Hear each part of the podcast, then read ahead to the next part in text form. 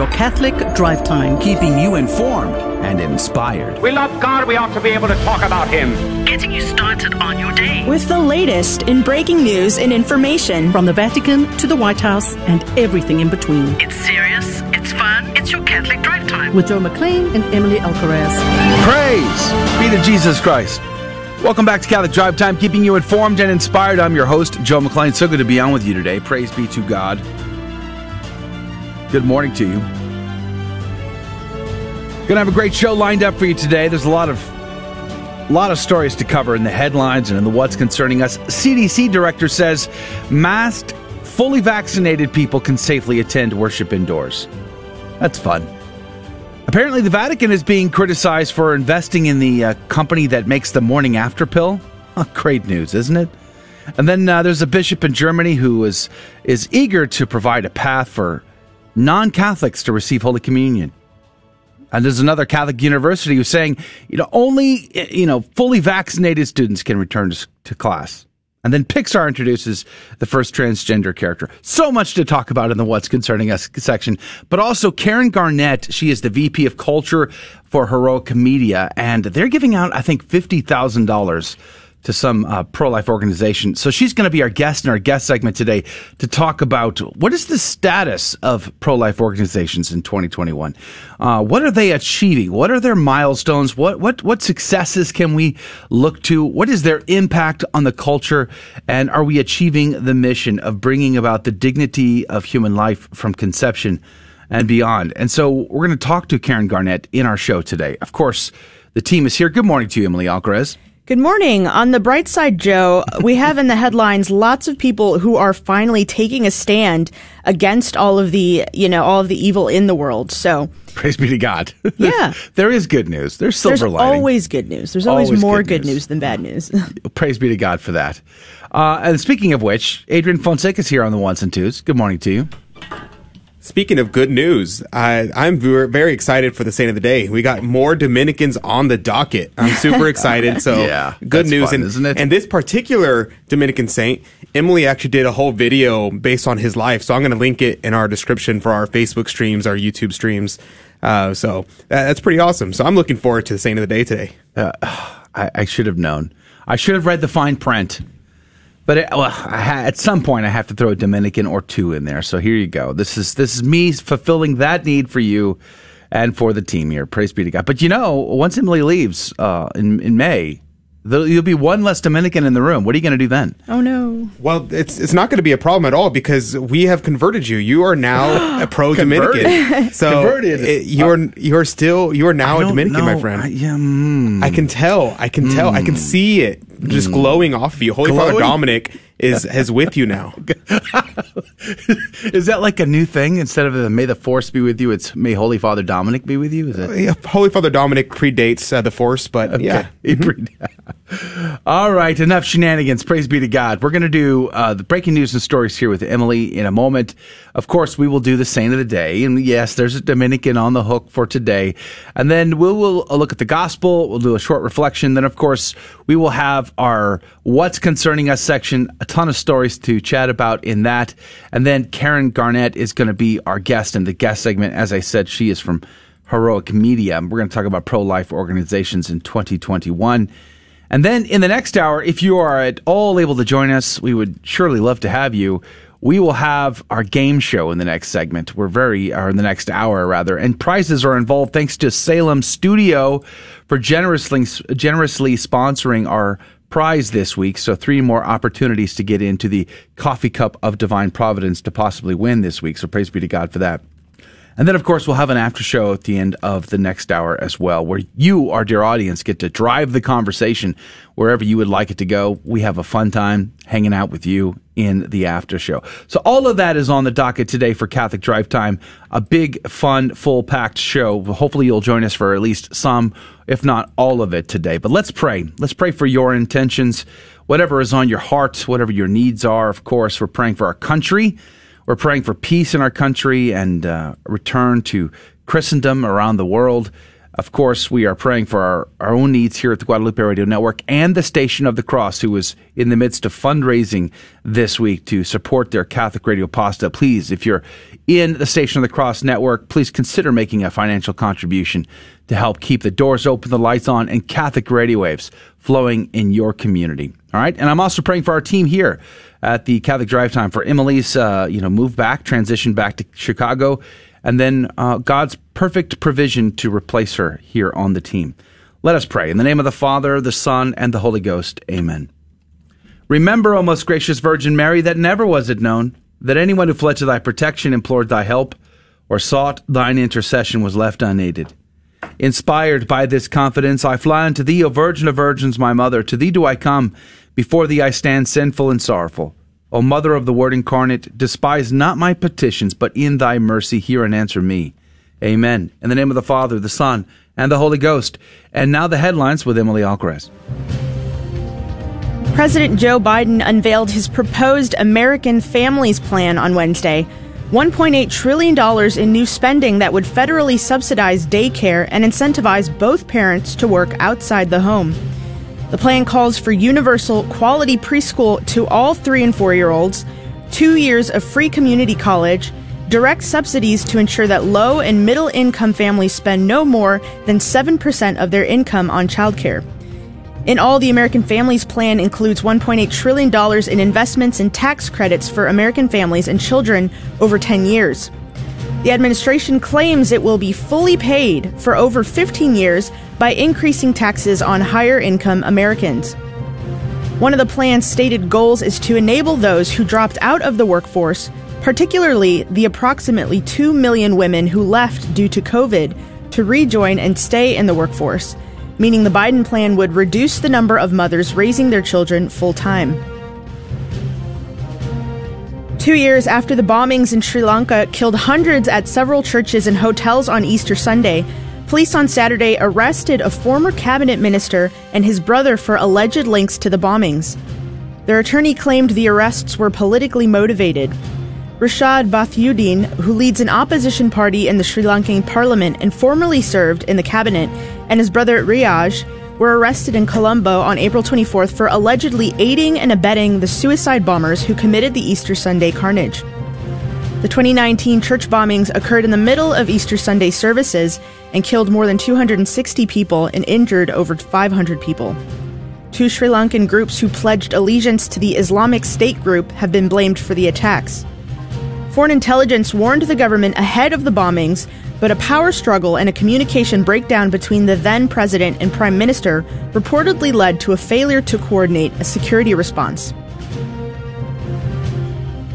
In a video posted to YouTube on April 26th showed young people climbing up the side of St. Rupert's, Vienna's oldest church, at night and draping a banner reading in full, God cannot bless sin, Roma locuta causa finita, meaning Rome has spoken, the case is closed. The video explained that they took the step after a rainbow LGBT pride flag was hung from the church's tower in protest over the Vatican's doctrinal congregation's no to same sex blessings. Campaigners in Austria and Germany have announced that they will hold a day for blessings for same sex partners on May 10th in defiance of the Vatican statement, which was issued with the approval of Pope Francis. Representatives of the group known as Christus Vincit, who wish to remain anonymous, said, we wanted to show that such a provocation is not simply tolerated in Vienna, and on the other hand, we hope that this might trigger a rethink among certain officials. We also think that such an action can give other Catholics courage and hope.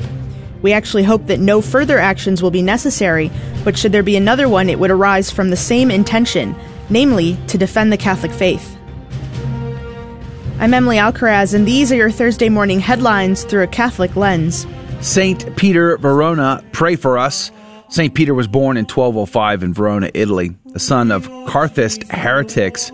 He was educated in a Catholic school at the end and also at the University of Bologna in Italy. He embraced Orthodox Catholicism upon hearing the teaching of St. Dominic.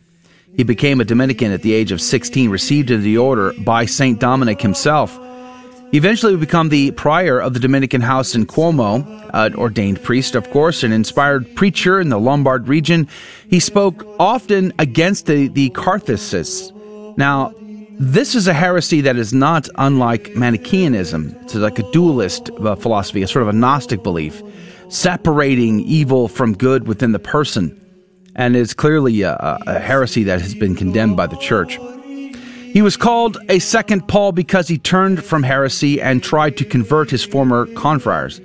He became the inquisitor for northern Italy in 1234, appointed by Pope Gregory IX, and assigned to preach against Manichaeanism he evangelized throughout Italy and was a noted miracle worker.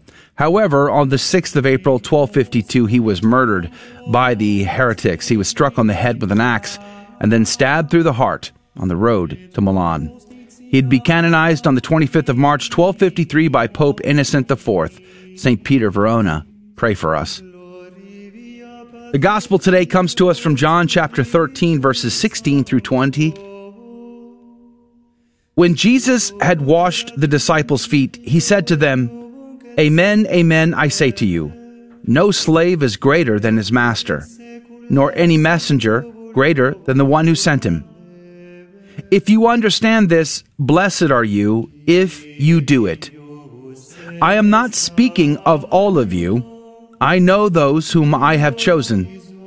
But so that the scripture might be fulfilled, the one who ate my food has raised his heel against me.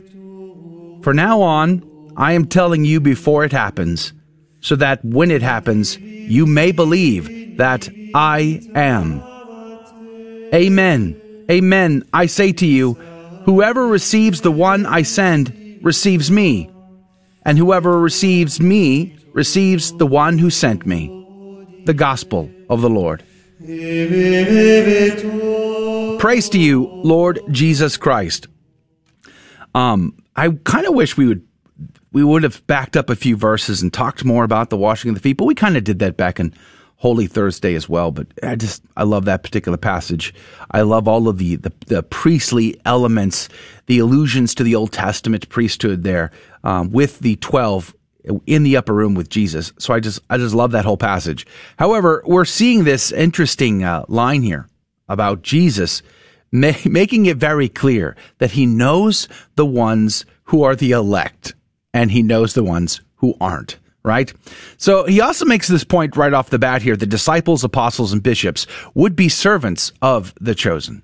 They would be servants of the people whom Christ has chosen, whom the Lord has chosen, his elect.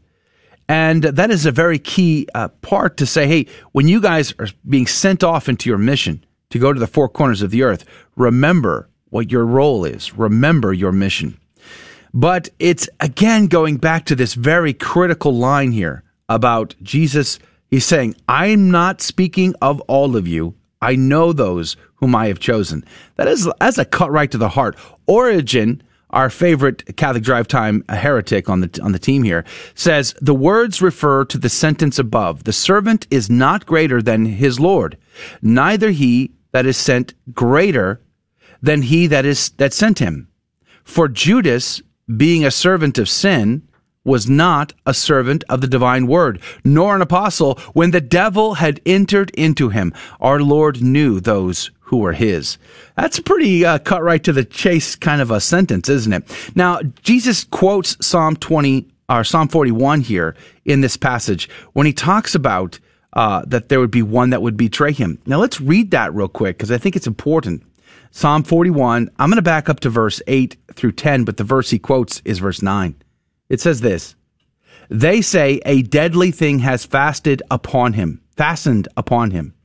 He will not rise again from where he lies. Even my bosom friend, in whom I trusted, who ate of my bread, has lifted his heel against me. But do thou, O Lord, be gracious to me and raise me up that I might requite them. I think that's fascinating because it not only ties in the betrayal of Judas, the betrayal of the close friend, the bosom friend, as the psalm says here. I'm reading the RSVCE version of that, by the way. It also ties into the resurrection. And again, the very next passage in John 13 that we read was about the I am, the ego eimi. We've talked about that in the past. The burning bush, the name of God. Tell them ego eimi sent you. Tell them I am have sent you to free you. Jesus is making it very clear who he is and whose he is.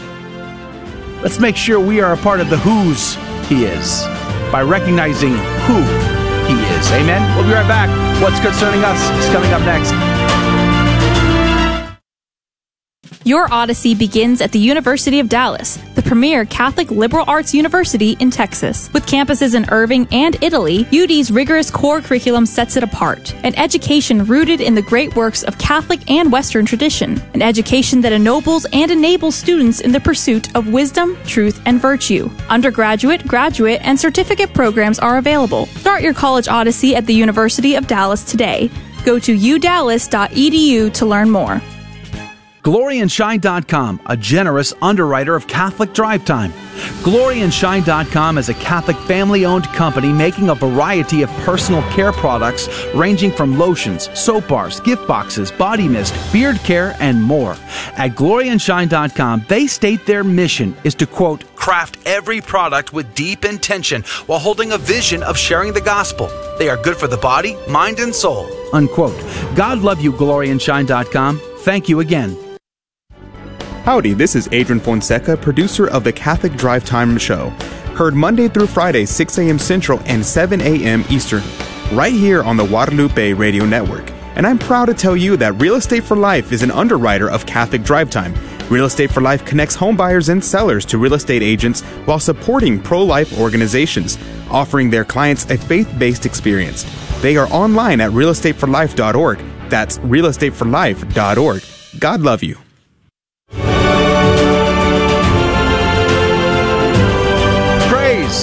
To Jesus Christ. Welcome back to Catholic Drive Time, keeping you informed and inspired. I'm your host, Joe McClain. So good to be on with you today. Praise be to God. Coming up in about 20 minutes or so, Karen Garnett, the VP of Culture for Heroic Media, is going to be our guest in our guest segment. They're they're they're giving away. I think it's like fifty thousand dollars to a potential. Uh, there's like a list of potential um, possible recipients of this uh, grant money, this gift, this incredible charity um, for their pro life work. And so we're going to talk to her about the state of pro life organizations in 2021.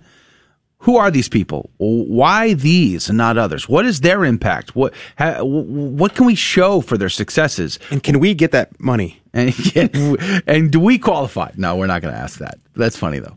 Uh, so that's coming up 20 minutes from now. But there is a whole lot of news news headlines that I saw that I would love to dive into, and I'm sure the team has some others that they would like to mention as well. Um, right off the bat, this is from the Pillar, thepillarcatholic.com. Vatican criticized for investment in morning after pill producer. Now, we remember the scandals with the Peter's Pence. We had the uh, the money that, that got shipped to Australia, and there was varying accounts as to how much. It's a lot of money to you and me, um, but the the original number was massive, and then it got pulled back quite a bit afterwards. Still in the millions, if I'm not mistaken. Uh, and then, of course, we had the the movie, uh, the the gay biopic of what's his name, the uh, the pop star. Uh, they invested in that. Elton John. thank you, Elton John. And then there was the property investment in London that is still is a big issue.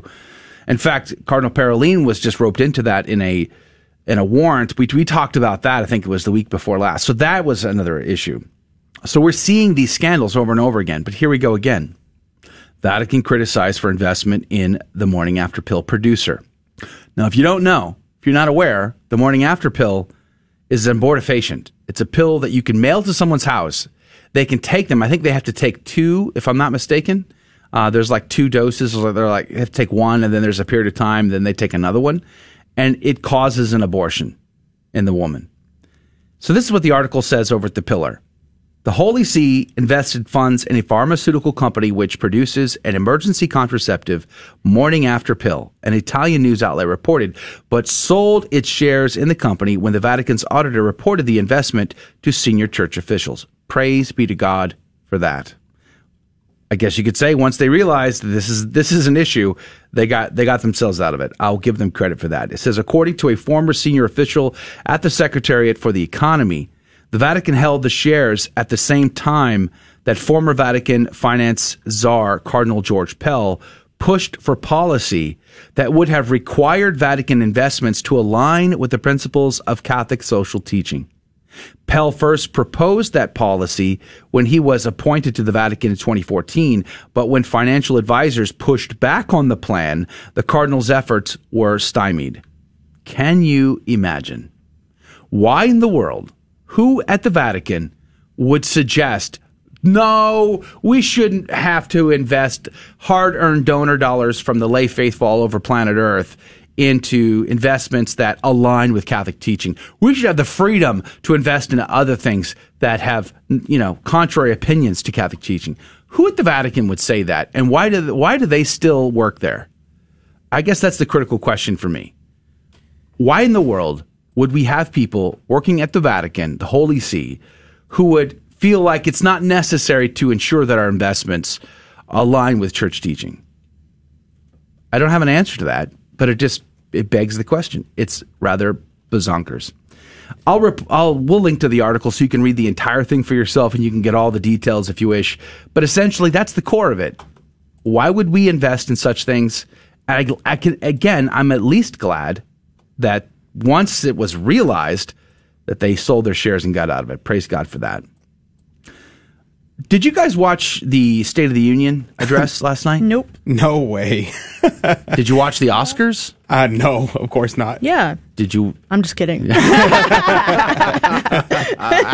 I got you for a second there. like I had to think about that. Okay. No, I, I watched uh, recaps I of did the uh, watch State the of the recap. Union, but I didn't want to watch an hour and a half of Joe Biden uh, stumbling along. Come on, man. He did, actually, from what I gather, he really didn't stumble all that much. He must have worked very hard to to deliver that speech because uh, his stumbles were pretty limited from what I what I can see. Now, I it's his, also his first speech in 100 days, so. I also have not. I did not watch the entire speech. I did watch also highlights the highlight reels from a few different sources uh, to kind of get the gist of it. And of course, it was what we would have expected. I would imagine. You know, six trillion dollars worth of spending, uh, essentially, is what he's proposing.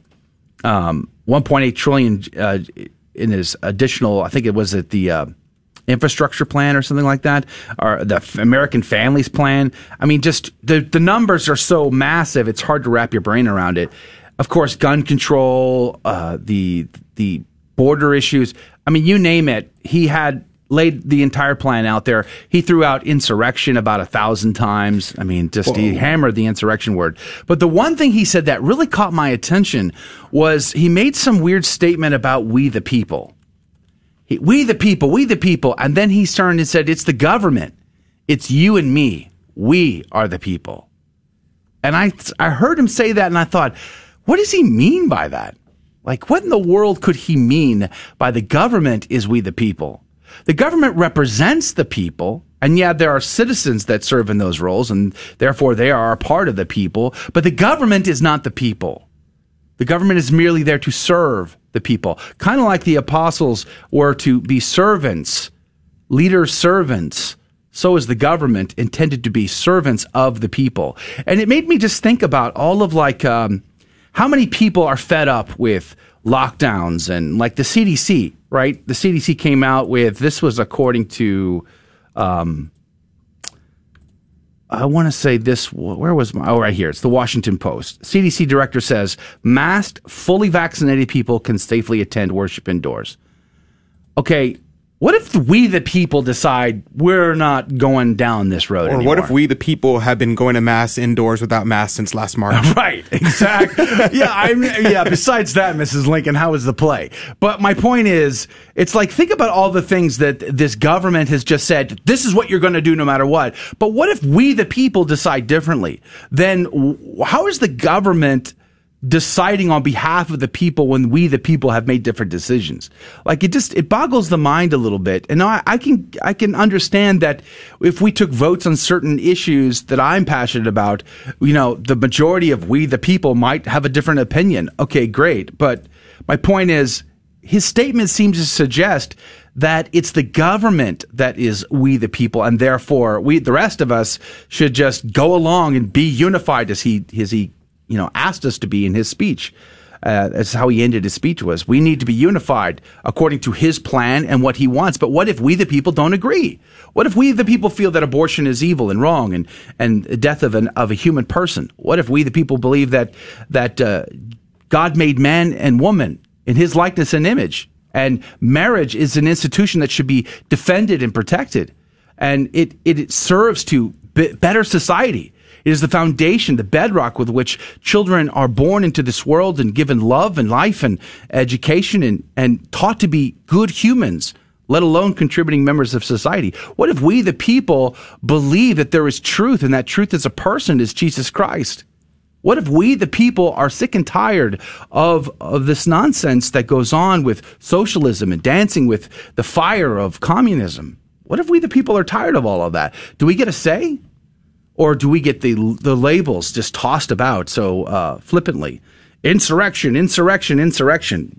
Where was that term when Oklahoma's uh, capital got raided the other day, last week, by a mob? Hmm? What about in Portland when the courthouse is being firebombed with, with federal agents inside? No insurrections are being thrown about there. I just, that's the one thing that bothered me the most about his speech. Well, the, one of the things that, that bothered me about what was going on there is the idea that uh, women need to have uh, more daycare. That the government should be paying for daycare and other things to uh, to basically. My friend Josh was pointing this out to replace parenthood and this is incredibly concerning to me because we, that's not the problem we have. The problem isn't that we can't get kids into daycare. That's the whole point of government schools, uh, what's often referred to as public schools, but are literally, they're, they're government schools. And uh, instead, we need to promote uh, women staying home and taking care of their children. If we could uh, have policy that goes that direction, well, praise be to God, but we're doing the exact opposite.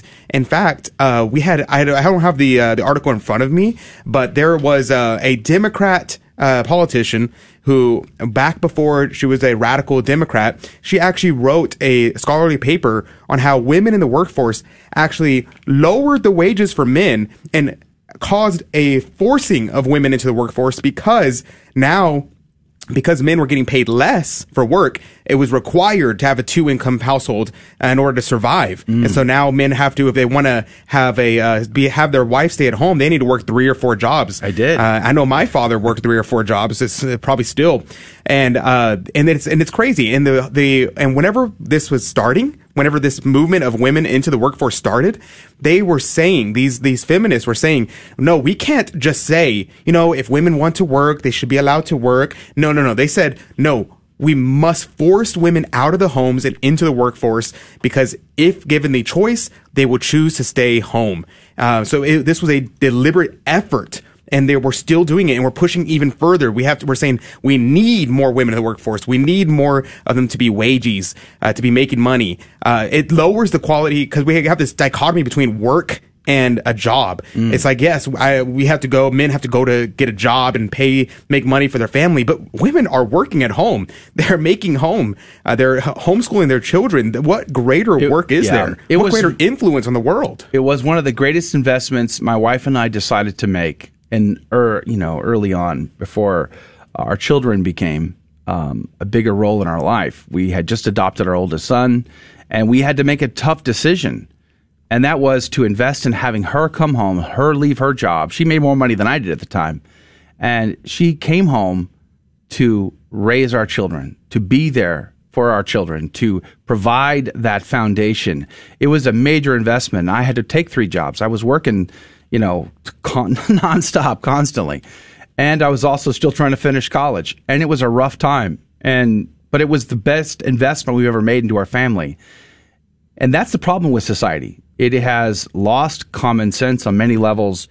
Uh, natural laws being tossed out, and we act like we can make up the rules as we go. And we're seeing the consequence of this in the tearing apart of the very fabric of society, which is why it's concerning to me when we have, uh, you know, endless spending, trillions upon trillions of dollars, printing money. That's going to destroy uh, the future generation's ability to be debt free. This is never going to happen now. And guess who owns our debt? What is the biggest holder of American debt? It is China. Well, when if you had debt and you can't pay your bill, what happens? they foreclose they come collecting they they they do things to you that you don't like and are not comfortable well what happens on a grand scale what happens on a country scale i'm sure it's not going to be pretty but that's where we're headed massive inflation debt fabric of society ripped apart, marriages, and the rest. A, new evangelization is needed. That's true, because so far the old one hasn't got, quite gotten there. Let's pray, fast, and do penance. After the short break, Karen Garnett will be our guest, and breaking news, all coming up next in Catholic Drive Time. This is Dale Ahlquist with a Chesterton Minute. Have you ever heard someone say that we should stop opposing things like abortion and homosexual unions because there's simply nothing we can do about it? You can't prevent that stuff, it's inevitable, so just accept it. Well, G.K. Chesterton says the other word for inevitability is impenitence. We have let ourselves be dominated by the notion that there's no turning back. This idea is rooted in materialism and the denial of free will. Now, this modern refusal to undo what has been done is not only an intellectual fault, it is a moral fault also. It is not merely our mental inability to understand the mistake we have made, it's also our spiritual refusal to admit that we have made a mistake. Want more than a minute? Chesterton.org. Hi, Joe McClain here, host of the Catholic Drive Time, heard Monday through Friday, 6 a.m. Central, 7 Eastern, right here. And I'm proud to tell you that Real Estate for Life is an underwriter of the Catholic Drive Time. Real Estate for Life connects home buyers and sellers to real estate agents while supporting pro life organizations. Real Estate for Life offers their clients a faith based experience. Real Estate for Life is online at realestateforlife.org. That's realestateforlife.org. God love you. Welcome back to the Catholic Drive Time Show. Today's Thursday, April 29th, and these are your headlines for today. Two prominent Canadian anti lockdown politicians have vowed to fight any charges leveled against them as a result of attending a church service this past Sunday, led by a Protestant pastor who has kept his place of worship open contrary to the COVID 19 restrictions. The service was held at the Church of God located in Ontario by Pastor Henry Hildebrandt. Independent MP Derek Sloan and Independent Ontario MPP Randy Hillier are facing charges up to $100,000 or even jail time because they attended what was one of the largest church services held in Ontario during the lockdown. Both Sloan and Hillier are to appear in an Elgin County Provincial Offences Court in June, according to the CBC report. The Church of God was also charged for failing to comply with the Reopening Ontario Act, and if found guilty, could face fines of up to $10 million. Ontario Premier Doug Ford recently introduced extended stay at home orders that placed a 10 person limit on church service attendance size. After public backlash, the Ford government walked back some of its coronavirus rules less than a day later.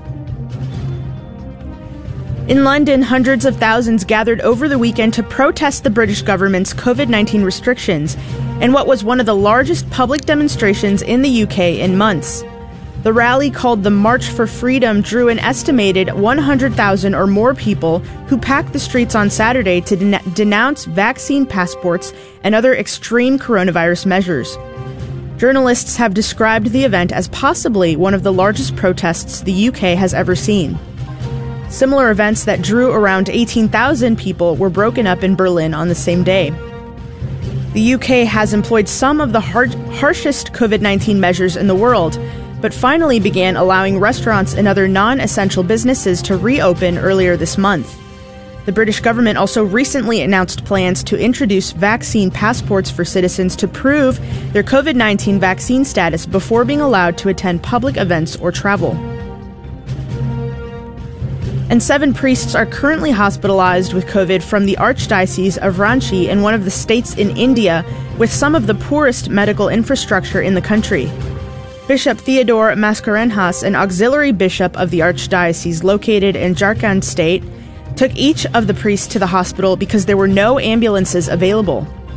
In an interview with Colm Flynn, Bishop Mascarenhas said, I have seven priests in the hospital right now, and those are the lucky ones who found a hospital bed.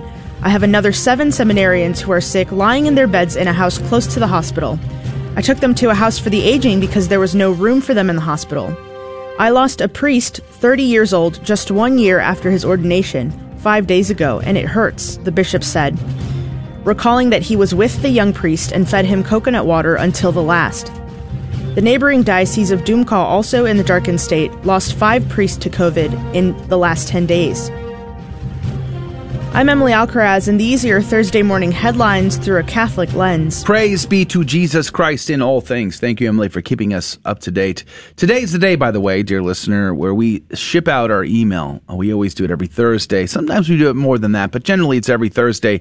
And today I'm giving out the third installment of the three part series on the radical choice. So if you want to get that, plus the free talk from Father Bill Casey on the state of the church. Uh, where are we at today? Where are we going? And what do we need to do? Uh, that is a powerful talk. Very short, 30 minutes, I think, but very powerful. You'll get that just by signing up to the email.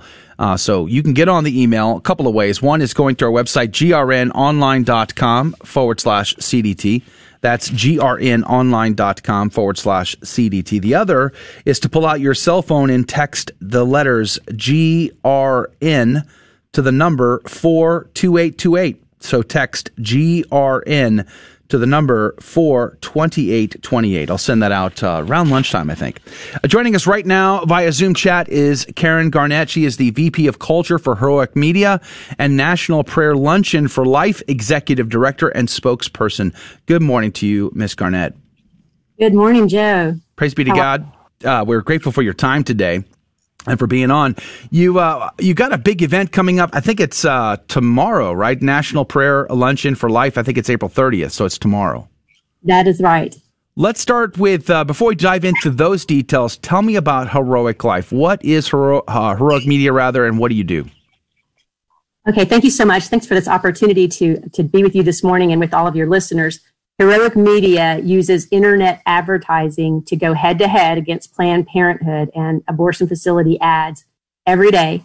Um, when women are doing Google searches, internet searches for abortion information, and their abortion determined, we place ads to compete with her with uh, Planned Parenthood ads, so that when they click on our ad, they will be connected to one of our life affirming pregnancy health center partners and have the opportunity to choose life. So she's redirected away from Planned Parenthood and to the opportunity to choose life. So our, our theme is reach, connect, save.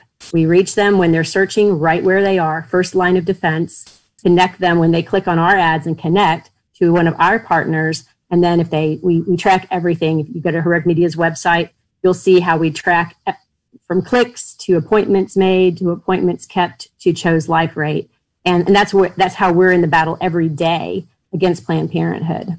Now, if I if I'm not mistaken, uh, Heroic used to purchase billboards, right? Yes, yes. When our company was first founded in 2004, it was mass media advertising, which mm. was billboards and television, which is very, very expensive advertising and also extremely difficult to measure the results or impact.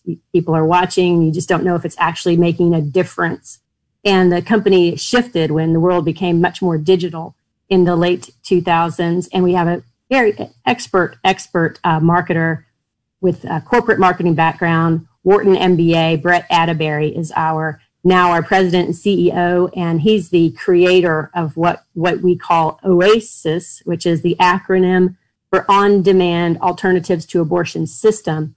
Very laser focused on right where the activity is taking place, which, as we know today, is uh, in your hand on the phone. And that's where all the tracking and the measuring can can take place. Now, can, I ask you about this sort of the, how you guys have fared at that? Because with digital, you know, content being the what it is, you know, the overlords of digital content don't love the pro life message. They don't really appreciate what you're trying to accomplish. How have you guys been able to get, you know, still leverage these platforms and use these methods to, to reach these people uh, undetected? Have you run into trouble? Well, Google put a, you know, a, a, a policy in place a year um, coming up on two years ago where if you were not a pregnancy center, you had to have a disclaimer. Uh, you did not provide abortions. You had to have a little disclaimer wow. on ad. But our ads are not, they're not in any way overtly pro life. Um, you have to be, as Brett says, you know, you have to be in, congruent with the mindset of the person with where they are right now. And she is abortion determined, she's abortion minded, and what she's looking for is abortion. So you have a competing ad that basically it doesn't say, oh, choose life. It's, are you looking for information about abortion? accurate. Yes, we can help. We're the ones who provide the real help, right? Yeah. And so clicks on our ad and it doesn't say heroic media and uh, it connects to our pregnancy help center partner and even even they're they're super well trained just as jesus did in the bible answering questions with questions um, to to engage with her and and help her to make an appointment to have that opportunity to make the decision for life so it's it's it's very it, it's it, it's just it's really really well done and because it's well done then it's we're having uh, we're we have live save every single week and we um, we publish that every week in our weekly uh, in our weekly newsletter Wow. Praise be to God. Karen Garnett is our guest VP of Culture for Heroic Media and National Prayer Luncheon for Life Executive Director and Spokesperson. Let's talk about the event, the National Prayer Luncheon for Life. It's happening tomorrow uh, between 12 and 1. It's a, I guess this is a free online event. Tell us all about it. Yes. Um, our founder, Brian Follett, our company was founded in Austin, Texas. He had the vision five years ago that just as we are, are um, competing every single day, going head to head against Planned Parenthood online through the ads, that we would do a direct counter to Planned Parenthood's annual luncheon in Dallas. So they have a very large luncheon. So we started it five years ago in 2016 to do a same day, same time counter luncheon. Okay. And um, it grew exponentially over the years. Uh, we had 650 people the first year in 2016 and by last year, we had 3,000 people in person. And that was five days before the global pandemic was announced and changed. Okay. So, um, for looking at what to do for this year, are there even going to be in person events? And, you know, the world has just changed so much. And, and so we've shifted the focus. It's no longer a fundraiser for heroic media for our ads to compete against them. It is now shifted the focus to really be a prayer event. It's going to be an hour of power, hour of power, prayer centric event where we have a number of prominent uh, prayer leaders who will be giving words of inspiration and, and, and uh, praying. And then we've turned it into a, a, a, a more national focus for the movement as a whole because we have nominated five outstanding pro life organizations for us to be able to give the National Prayer Luncheon for Life Pro Life Impact Award for the very first time. And we're giving three grants. We're giving um, pro life impact grants of 50,000, 20,000, and 15,000. And that has, that has just invited this huge national audience already.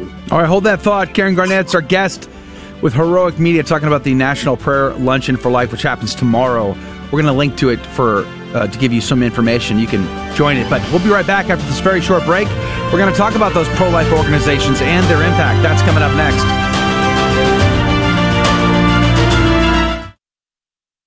I just can't do this. One Minute Monk, Abbot Placid Solari of Belmont Abbey. Do you sometimes feel overwhelmed by the things you're supposed to do? St. Benedict has a word for these situations. He tells us in his rule to wait until we can think it over or talk it over calmly and reasonably. Then we should simply trust in God's help and do the best we can in love. Sometimes, when we think we cannot do something, we are really afraid of not being able to do it perfectly and thus being embarrassed or disappointing others. All we are responsible for is doing the best we can. We can do no better than that. For your free copy of the Rule of Saint Benedict, visit oneminutemonk.com. O N E minutemonk.com. We simply need to calm down, admit that what we will do will not be perfect, but that the best we can do will probably be more than sufficient. Hi, I'm Emily Alcaraz, and I'm the co host of the Catholic Drive Time Show, which airs from Monday to Friday at 6 a.m. Central Time. I'm excited to announce our partnership with our new underwriter, Real Estate for Life. Real Estate for Life offers a faith based experience while supporting the gospel of life. They work with over a thousand pro life agents worldwide and generously support a variety of pro life organizations. Their website is realestateforlife.org. That's realestateforlife.org.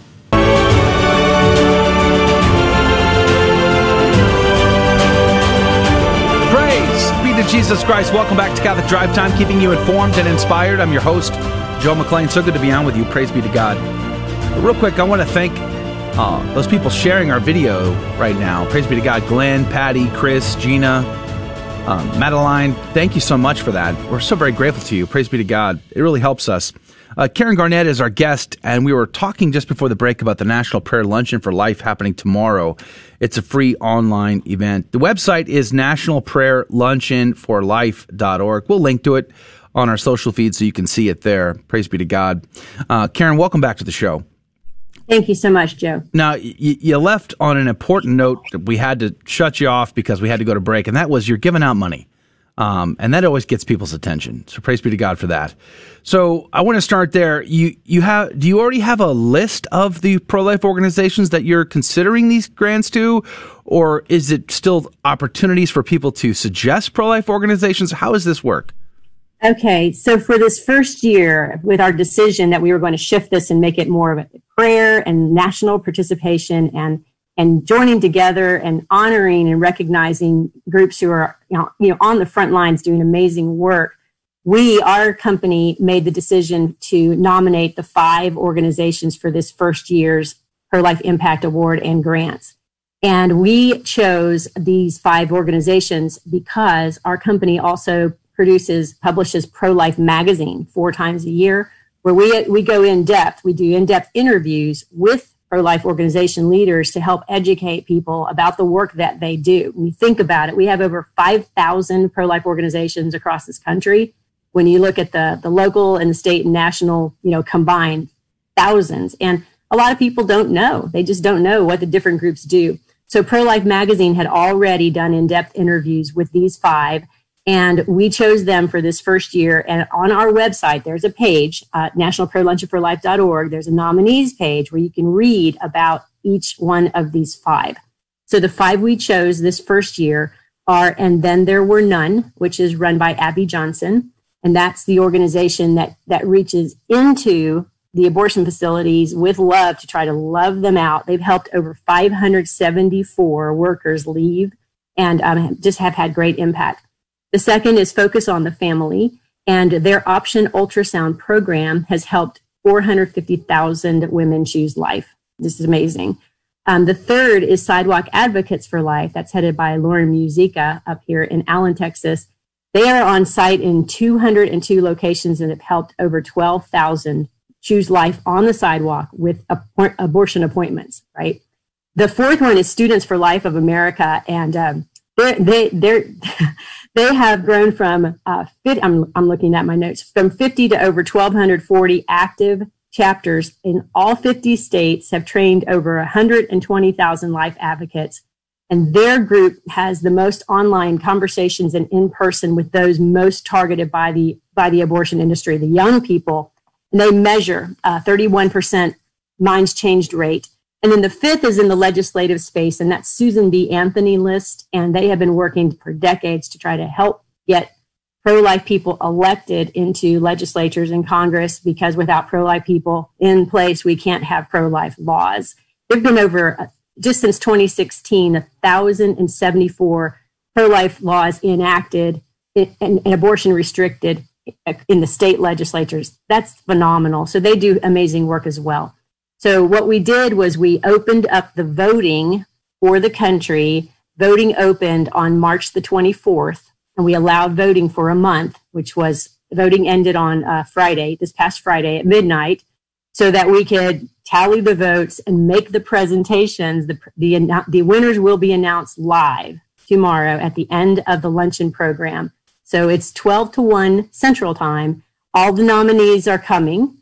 They'll have representatives from each organization. They'll be praying with us, praying with our prayer leaders throughout the, the event, and then we'll make the announcement and give the award and the three grants live at the end of the program. It's very exciting. Yeah, praise be to God. That is very exciting.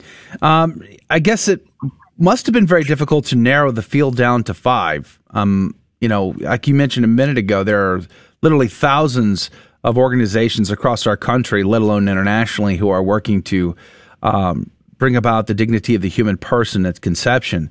So uh, how diff? I mean, like, what were like who did who only barely mi- missed the cut? Uh, that's I guess I'm curious. Who's the sixth and seventh one that was like on the cutting room floor and they were that close?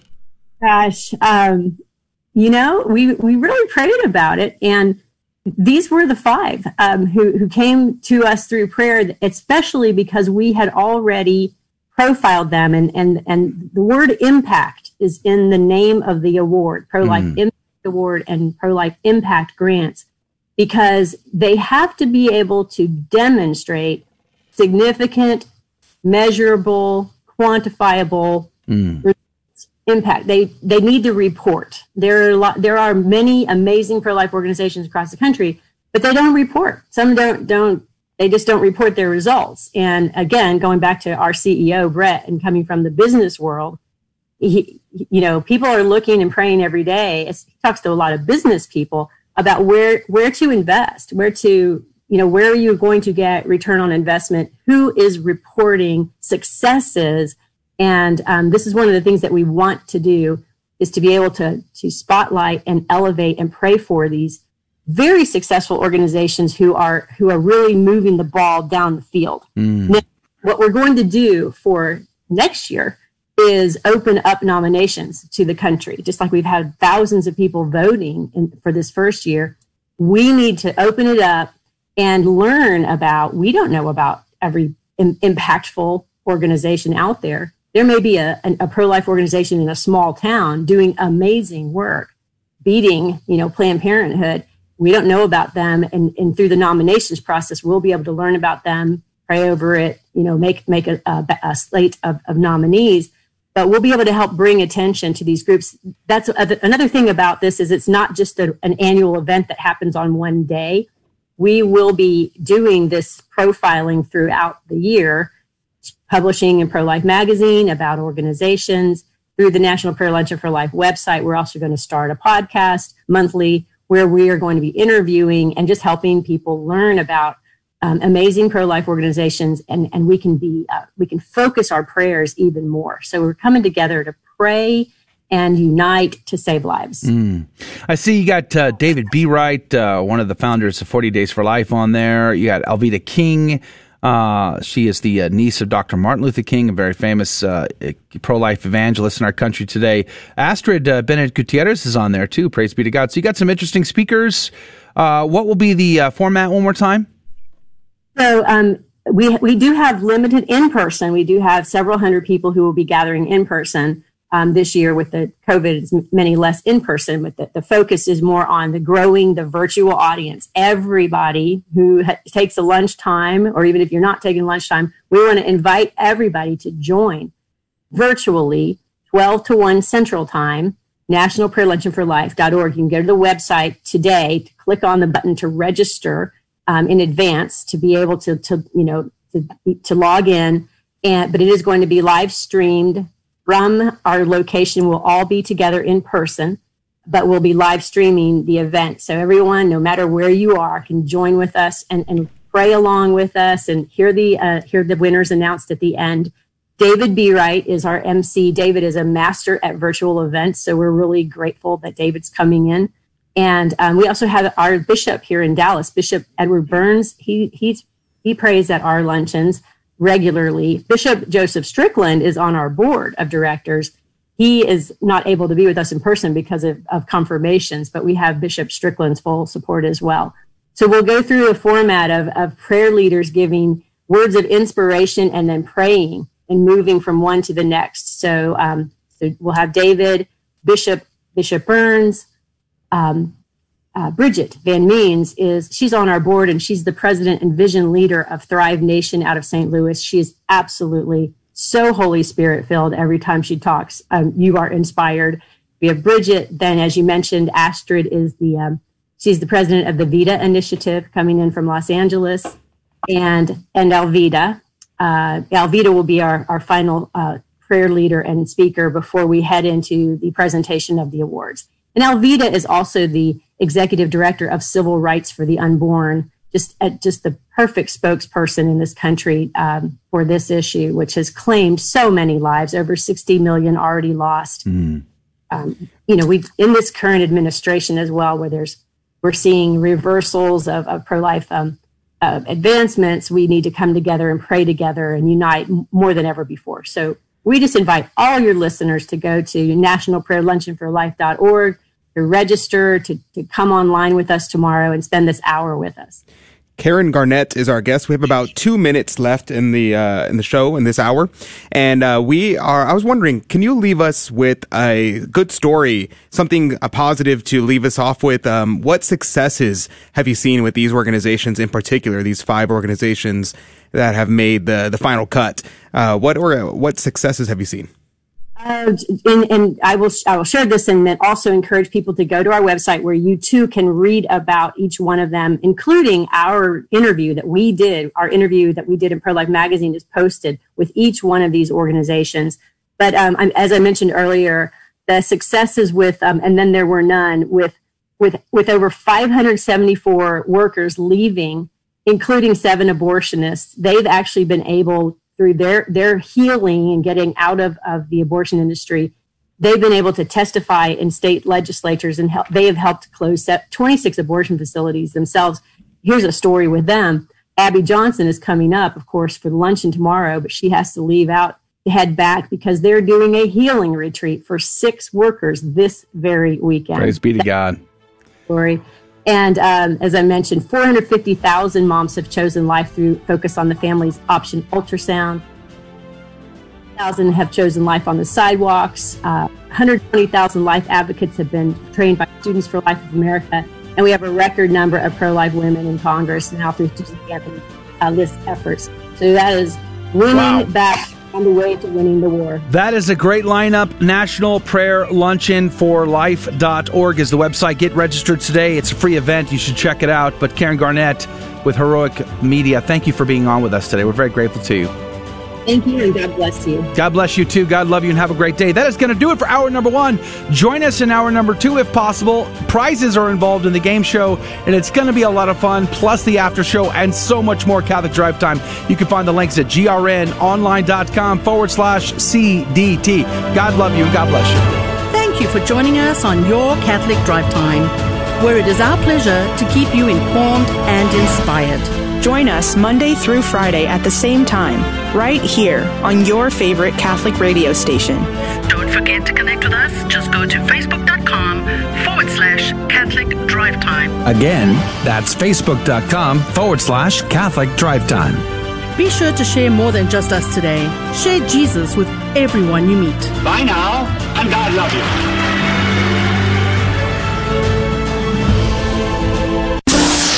I had a theology professor who told me that Adam and Eve were just myths and that the rest of Genesis was all just legend. Is that what the church teaches? Absolutely not. The church has always taught that Adam and Eve were real people and were the first human beings from whom all other human beings are descended. In 1950, Pope Pius XII, in the encyclical Humani Generis, states the faithful cannot embrace the opinion that after Adam there existed on this earth true men who did not take their origin through natural generation from Adam, or that Adam represents a certain number of first parents. In other words, the church teaches that all humanity descended from Adam and Eve. They were real people. Paragraph 38 this encyclical, in fact, clearly points out the first 11 chapters of Genesis do nevertheless pertain to history in a true sense. Again, Adam and Eve are not myths, and the rest of Genesis is not legend. Genesis is history in a true sense. Paragraph 39. Therefore, whatever of the popular narrations have been inserted into the sacred scriptures must in no way be considered on a par with myths or other such things. Can it be stated any clearer than that? The Catechism says, paragraph 375, the church teaches that our first parents, Adam and Eve, no mention of a myth here, paragraph 404, by yielding to the tempter, Adam and Eve committed a personal sin. Someone please tell me how do myths commit personal sins? Adam and Eve's are not myths. Genesis does not contain myth or legend. That is church teaching. Challenge anyone who teaches differently to produce their sources from a magisterial document. They can't do it. They can, however, produce countless books and articles by theologians. Not good enough. A beacon of truth in a troubled world. This is the Guadalupe Radio Network, radio for your soul. GloryandShine.com, a generous underwriter of Catholic Drive Time. GloryandShine.com is a Catholic family owned company making a variety of personal care products ranging from lotions, soap bars, gift boxes, body mist, beard care, and more. At GloryandShine.com, they state their mission is to quote, craft every product with deep intention while holding a vision of sharing the gospel. They are good for the body, mind, and soul. Unquote. God love you, GloryandShine.com. Thank you again. Welcome to your Catholic Drive Time, keeping you informed and inspired. We love God, we ought to be able to talk about Him. Getting you started on your day. With the latest in breaking news and information from the Vatican to the White House and everything in between. It's serious, it's fun, it's your Catholic Drive Time. With Joe McClain and Emily Alcaraz. Praise be to Jesus Christ. Welcome back to Catholic Drive Time, keeping you informed and inspired. I'm your host, Joe McClain. So good to be on with you. Praise be to God. Good morning. Just wrapped up a great conversation with Karen Garnett. She is with Heroic Media. They're doing the National Prayer Luncheon tomorrow, and we were talking about that, and we'll post that conversation later today on our YouTube, Facebook, Rumble, and elsewhere. Praise be to God. So you'll be able to check that out. But do us a favor and share that when you when you see that come up in your feed. Please smash the share. It really helps us out a lot. But a great conversation nonetheless, and very positive positive response to the pro-abortion industry. I would say. Um, great, great interview, right, Emily? Yeah, and I'm so glad that they're recognizing those ministries. Especially, I really love "And Then There Were None" because. Uh, I can't imagine how difficult it must be t- to be someone who has worked in the uh, abortion industry and then wakes up to the fact that they're actually harming women, not helping women. Like, yeah. I can't imagine the emotional toll the mental toll of that. So I'm so glad that there's a ministry that reaches out to those women. Mm. You know, and I think it really contradicts the the stereotypical arguments that are made against us, saying that we hate women or we, you know, uh, we somehow are bigots and, and hate mongers. When that's certainly not the case. I mean, so often I've heard the argument say, well, you know, you want babies to be born and then what? You know, but I, I can think of probably five or six examples of organizations just in this city that I live in now that are actively walking with pregnant mothers to birth and beyond, helping them with places to live, food to eat, diapers, etc., etc., etc. I mean, at least five right now that I can think of just in this city alone, let alone all across the country. So the arguments are uh, just not true, and I think this is a good example of of how to counter those misconceptions about you know about what our intentions are. It is for the mom, it is for the baby, it is for the doctors, the nurses, and everyone in between, because the dignity of the human person is made in God's image and likeness. So praise be to God for that. Uh, speaking of that, uh, Adrian Fonseca is on the ones and twos. Good morning to you, Adrian. Good morning. Good morning. Yep, it was a great interview. Really enjoyed it. Super excited for, and I didn't know that there were over 5,000 pro life organizations across America. That's that, amazing, that especially amazing. since like all of these are pretty much grassroots organizations. They just pop up. People are like, you know, wanting to fight for life and they just create an organization all over America. Whereas the, uh, the pro-abortion ones, these are not grassroots movements. They're getting funded by, uh, yeah. these massive corporations mm-hmm. and the mm-hmm. U.S. government. So it's amazing to see five, over 5,000 pro-life organizations. Praise be to God. I know. I can, they're giving out money. So, I just can imagine how hard it would be to narrow that list down just to the five that they are. I know, right? From. That's uh, would, I would not want that job. the pressure involved in that is just too high for me. Thank you, but no. Uh, but next next year they're going to open it up wide, and then all the the uh, the the people are going to be able to decide. They're going to be able to put names into the hat and let other organizations also be considered. So praise be to God for that initiative. Again, we'll post that video later today. All right. Uh, so today, in this hour, uh, we are going to do the good news segment with Emily. Um, it's, it's, always her way of countering the the negative news that I like to bring up all the time. A little balance is always good. Praise be to God. So the good news segment's coming up. And then we're going to have Saint of the Day, Gospel of the Day. Then we're going to do Fear and Trembling, the game show. Three more chances to get into the prize this week. Praise be to God. Our game show sponsor this week is Salem Studio. By the way, we link to them over on our website at grnonline.com forward slash CDT we link to all of the game show sponsors there as well, as well as gloryandshine.com and realestateforlife.org. They're all linked up over there. Praise be to God. Uh, I think also, if I'm not mistaken, Adrian, are we live broadcasting uh, directly on our webpage today? I forgot to ask you about that.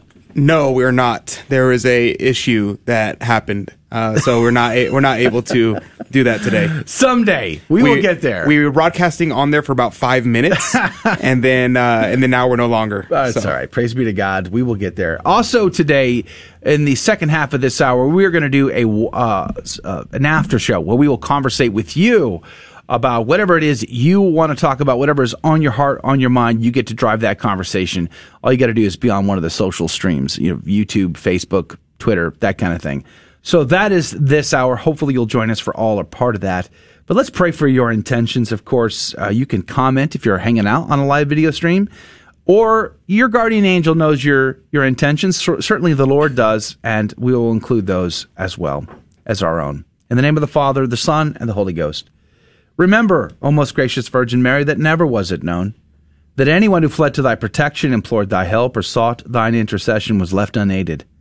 Inspired by this confidence, I fly unto thee, O Virgin of Virgins, my mother. To thee do I come. Before thee I stand, sinful and sorrowful.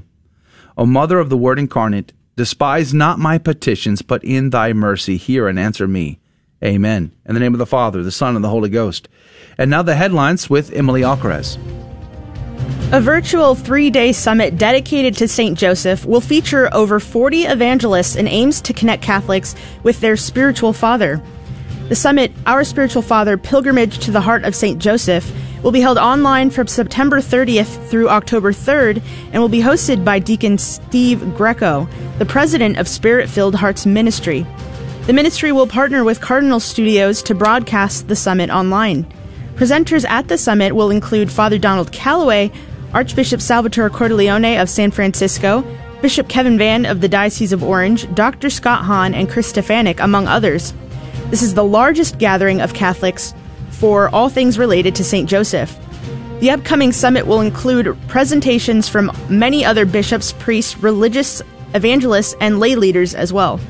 Those who sign up virtually will attend and be able to interact with Deacon Greco and participate in live daily prayers and healing services. People can participate in the conference free of charge. An actor on the internet show The Chosen, which tells the story of Jesus, praised the show's accommodation of his disability in his character's role as an example of positive inclusion. In an interview, Jordan Walker Ross, who plays the role of the Apostle James the Lesser, explained that he has severe scoliosis and minor cerebral palsy, conditions which manifest themselves through a pretty noticeable limp, very limited flexibility in his torso and legs. In the past, Ross's disability prevented him from being cast in lots of roles, and casting directors even would tell him to lose the limp when he auditioned. Ross said that he found it notable not only that a disabled actor was cast in a fast growing show, but also that his character was rewritten to accommodate for his disability. He described this act as another level of inclusion and visibility of disabled actors. Ross said that the scene features his character's struggle for self acceptance and fighting his insecurities, which he said would lead him to the realization that not everyone needs to be healed. Pope Francis said on Wednesday that Christian meditation is a way of encountering Jesus and not a withdrawal into ourselves. Speaking at his general audience on April 28th, the Pope reflected on what distinguishes Christian meditation from other meditative practices popular in the Western world. The Holy Father said, quote, For us Christians, meditating is a way of coming into contact with Jesus, and in this way, only in this way, we discover ourselves. This is not a withdrawal into ourselves. No, no. It means going to Jesus and from Jesus, discovering ourselves healed, risen, strong by the grace of Jesus, and encountering Jesus, the Savior of all, myself included, and this thanks to the guidance of the Holy Spirit. The speech was the 31st reflection in his cycle of catechesis on prayer, which he launched in May and resumed in October following nine addresses on healing the world after the pandemic. In his address, Pope Francis also noted the growth in popularity of meditation throughout the West, saying, It's not only Christians who talk about it. The practice of meditation exists in almost all the world's religions. I'm Emily Alcaraz, and these are your Thursday morning headlines through a Catholic lens. Praise be to Jesus Christ in all things. St. Peter Verona, pray for us. St. Peter was born in 1205 in Verona, Italy, son of a Catharist heretic, educated in the Catholic school and at the University of Bologna. He embraced Orthodox Catholicism upon hearing the teaching of St. Dominic. He became a Dominican at the age of 16, received into the order by St. Dominic himself. He became the prior of the Dominican house in Como, Italy, ordained a priest, and noted an inspiring preacher in the Lombard region. He often spoke out against the Catharist heresy, which is a dualist philosophy, not unlike that of the Manichaeans that St. Augustine also preached against. He was called a second Paul because he turned from heresy and tried to convert his former uh, confriars. He became the inquisitor for northern Italy in 1234, appointed by Pope Gregory IX, and assigned to preach against Manichaeism, and he evangelized throughout Italy and noted miracle worker as well. However, on the 6th of April, 1252, he was murdered by these heretics, struck in the head with an axe, and then stabbed through the heart on a road near Milan, Italy. He'd be canonized by Pope Innocent IV on the 25th of March, 1253. St. Peter Verona, pray for us. The gospel today comes to us from John chapter 13, verses 16 through 20. When Jesus had washed the disciples' feet, he said to them, Amen, amen, I say to you, no slave is greater than his master, nor any messenger greater than the one who sent him. If you understand this, blessed are you if you do it. I'm not speaking of all of you. I know those whom I have chosen. But so that the scripture might be fulfilled, the one who ate my food has raised his heel against me. From now on, I'm telling you before it happens, so that when it happens, you may believe that I am. Amen. Amen. I say to you, whoever receives the one I send receives me, and whoever receives me receives the one who sent me. The Gospel of the Lord. Praise be to Jesus Christ in all things. Um, one thing that just stood out to me, and the last hour I also commented on this gospel passage. However, uh, the in the quoting of the psalm, Psalm 41, Jesus is quoting Psalm 41, verse 9 here, when he says, The one who ate my food has raised his heel against me. Just the thought of the of the connection to the Holy Eucharist. The food here that Jesus is feeding his disciples is the body, blood, soul, and divinity. His body, blood, soul, and divinity is the Holy Eucharist. This is when he instituted the Holy Eucharist, the sacrament, and he gives it to his apostles. And Judas uh, partakes to his destruction, to a damnation, according to St. Augustine. They then who were chosen ate the Lord. He ate the bread of the Lord to, inj- to injure the Lord. They ate life, he, Judas, damnation. For he that eateth unworthily eateth damnation to himself. Wow that just struck me. I just I hadn't thought about that last hour, but it's a pretty powerful realization. Adrian, what did you find? So here, I could talk about predestination again, uh, but I won't. Of course, you could, but I won't, because uh, uh, Cornelius Lapide, this whole uh, I'm I'm just noticing for this for the first time, but the Gospel of John is like talks about predestination so much. Like every time we read something, he talks about being elected, being chosen, and these kind of things. So it's very fascinating. But I'm not going to talk about it, even though I just did. Um, so I'm going to talk instead about the last verse right here, verse 20. Amen, amen. I say to you, whoever receives the one I send receives me, and whoever receives me receives the one who sent me. Uh, now, Cornelius Lapide says, you know, this kind of is kind of confusing. Why did our Lord decide to put that here? Uh, it seems like he's referring to his crucifixion, but that doesn't make sense because that's not what he's talking about right now. He's talking about imitating him and humility. And then he's also talking about being betrayed by Judas. And so he's saying, what, what exactly is it that he's saying here? And so Cornelius Lapide says, St. Cyril said that we are he's referring to the fact that we should imitate the apostles and the apostles should be uh, we should imitate them in their witness of preaching the gospel and of dying for christ Uh, Cornelius Lapide goes on to quote others who say instead that no, this is actually referring back to the first verse in this passage about um, being humble, about imitating our Lord in the washing of the feet.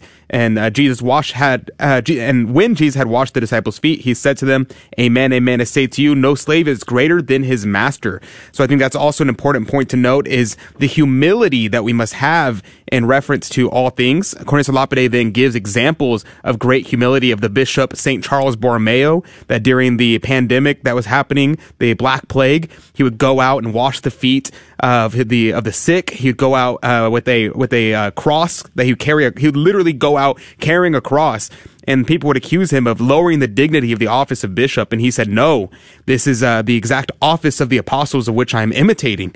Uh, same thing. Cornelius Lapide gives the example Saint Francis Xavier or Saint Francis uh, Saint Francis Xavier. Yeah, when he went he said, you know, this whole you changing the beds of sick people and all of that, that's not becoming for an apostolic legate. And he's like, are you kidding? Of course it is. This is exactly what Christ would do.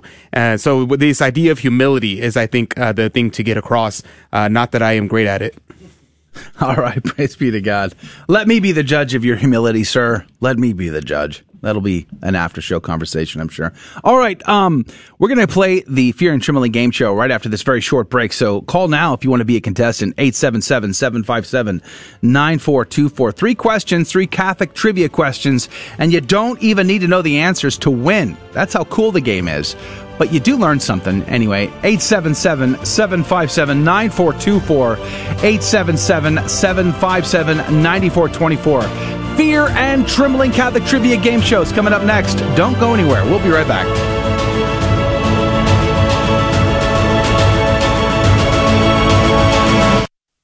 We all know children have a natural innocence and a sense of wonder.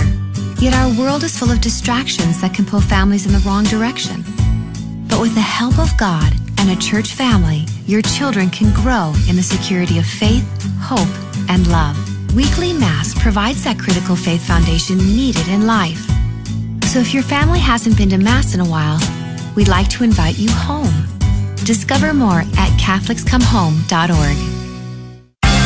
Protestants like to use James 2 10 through 11 against the Catholic doctrine of mortal and venial sin. Because James says, whoever keeps the whole law but fails in one point has become guilty of all of it. But James can't be denying the doctrine of mortal and venial sin because in 115 he affirms it, saying that sin in its beginning stages doesn't bring death, venial sin, whereas it does in its more mature stages, mortal sin. The point James is making in James 2:10 through 11 is that we must keep all the commandments in order to avoid incurring the guilt of transgressing the law. We can't say to the Lord on Judgment Day, Lord, I only broke one commandment but kept the other nine. So James 2:10 through 11 is simply a misfire in trying to take down the Catholic belief of mortal and venial sin. I'm Karlo Broussard with the ready reason for Catholic Answers, Catholic.com. For 2,000 years, we've helped the poor and comforted the sick. We've educated generations of children, developed the scientific method and college system. We support marriage and human life. Guided by the Holy Spirit, we compiled the Bible. We are the Catholic Church, with over 1 billion in our family, sharing in the fullness of Christian faith in the church started by Jesus. If you've been away, visit CatholicsComeHome.org today. Welcome home. Welcome to another round of Fear ah! and Trembling, the Catholic trivia game show that helps you work out your salvation by the seat of your pants. It's a 50 50 chance, and prizes are involved. Avoid the weeping and gnashing of teeth. Call now to take your shot 877 757 9424. And now, your host, Joe McClain. Praise be to Jesus Christ. Welcome back to Catholic Drive Time and Fear and Trembling, the Catholic Trivia Game Show, where we have a secret and hidden agenda. So please do not share this with anyone. But on this show, on this game show, we like to share a little bit about the faith so you always learn something you did not know before. Like to have a laugh in the process and give out prizes. So it's kind of a win-win-win for everybody involved. But we don't ask our caller the questions so they don't even need to know the answers because I ask Emily, I ask Adrian, and one of them will be right and the other will be wrong. And the caller will have 15 seconds on the clock to make a decision. Who do they trust more, Emily or Adrian? And then every right answer goes into the coffee cup of divine providence to win this week's prize. Tell them what they could win, Emily. This week's prize sponsor is Salem Studio. You can find them on their website, shopsalemstudio.com, as well as on their pages on Instagram, Facebook, and Pinterest. Salem Studio, great idea for a Mother's Day gift. They have accessories, apparel, baking supplies, candles, uh, houseware, ornaments, rosaries, so many different options. Um, I know that they, your mother would love something, especially the prize that we're giving, they're giving away this week is the spoon and cork trivet bu- bundle that you can use for cooking in the kitchen. And it has a St. Teresa of Avila quote on it. So thank you, Salem Studio. All right. Praise be to God. Uh, thank you for those that tried to call in our program today. If you didn't get on the show today, tomorrow is a new opportunity. Uh, what is today? Today's already Thursday? Oh, my. Yeah. So tomorrow is the last chance, last three chances tomorrow. So you'll still have a chance. At any rate, oh, let's go to the phones here. Annabelle, good morning to you. Thanks for being on our program. Yes, good morning. Praise be to God. Where are you calling from? I'm calling from Frisco, Texas. Frisco, Texas. That's just outside, I think, Dallas, if I'm not mistaken. Uh, where do Correct. you where do you go to church? St. Francis of Assisi. Oh, praise be! I think I've been there actually. Uh, it's been uh, a number of years, but I want to say I have stopped by there in the past. Now, Annabelle, are you familiar with the show? Have you been listening? Yes, I have been listening. Okay, so then you know it, it's tricky. I know. It's very tricky business. And uh, Emily and Adrian, I think they're out to get you. I'm just saying. I can't prove that, but it, it could be true. I, however, No, am I- I on your look at it side. The other way. I, she knows what's up. She knows the truth. totally busted. Wow, that's fun, Annabelle. Thanks. Thanks for that. All right, all right. Are you ready to play, Annabelle? Yes, I am. All right, Emily, we will start with you as is our custom. Are you ready? Yes, Are you sure? I'm ready. Are you sure? Mm-hmm. Emily, can you tell me covetousness is a sin against which commandment? The seventh. Wow, pretty fast. Do you do you know what the seventh is? Any idea? Any idea? Yes, I do. Okay. Yeah, Any, you want to share possibly or no? Mm, No. Oh, okay, just the seventh. All right. Yeah. See what Adrian has to say. Adrian, can you tell me the uh, the sin of covetousness is a sin against which commandment? The tenth. Have you guys been colluding today? Like sharing notes or something? Like, okay, what is the tenth commandment, Adrian? Yeah. Hey Siri, what's the seventh? All right, all right, all right. Adrian is on the hook for the tenth commandment. oh, she actually looked it up. And Emily is on the hook for the seventh commandment. Ten or fifteen seconds on the clock. Who's right? Who's wrong? Annabelle, what say you? Mm. Yeah. See, I tried to help you there, but they weren't playing The along. last commandment. It's the last commandment. So it's not Adrian. Uh, okay, you you're saying it's the last commandment, The tenth commandment. The first. the first. Yeah. That's actually not one of the options. so Emily said it's seven. seventh, with that, which I think is lying. Is the seventh lying? No, stealing. Okay, I was close. Emily. Emily's right. Yes. Survey no, I says- mean not. No, no, no, no, no. All right, Emily or Adrian? Emily is wrong. Survey says. I am confused. She said Adrian. She said Adrian. Okay. So you were Okay. so almost going to get that wrong, A- Annabelle. You were like that close to getting it wrong. You are correct, though. In fact, Emily, Emily is wrong. She is so so wrong uh, because the seventh commandment is "You shall not steal," and the tenth commandment is "You shall not covet your neighbor's goods." So praise be to God. Oh, Lord. Even though, even though my neighbor has a brand new Ram lifted truck with the off-road package, sparkling metal flake paint job, I shall not covet my neighbor's truck. Amen. Praise be to God. All right, Annabelle, congratulations. You are in the uh, the divine uh, coffee cup of divine providence. You you might win. Praise be to God. But you get two more chances at this, and I want to say it gets a little easier from here. So let's just Mm, probably not. Let's just I'm good. I'm sweating over here. let's see how it goes this time. Adrian, now this should be right up your alley, Adrian. So let's just see here. Adrian, can you tell me what is the instrument used by a priest to sprinkle holy water on the faithful? We see this a lot at Easter time, right? That little Uh-huh. instrument, they, they, they just, the, the, the wand thing, I don't even know what it's called. But what is that thing called that the priest uses to sprinkle holy water on the faithful? That would be a crotalus. Gesundheit. Thank you. What what was the answer? A crotalus. Gesundheit. What what was your answer? A a crotal crotalus. A crotalus. C R O T A L U S. Crotalus. Okay. Okay. Uh, Emily, can you tell me, please tell me, what is the instrument used by a priest to sprinkle holy water on the faithful? Yeah, I don't know what Adrian said, but this is an aspergillum. Gesundheit. what was the answer?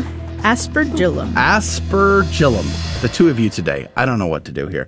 All right, so Emily says aspergillum, and Adrian says crotalus. 15 seconds on the clock. Who's right?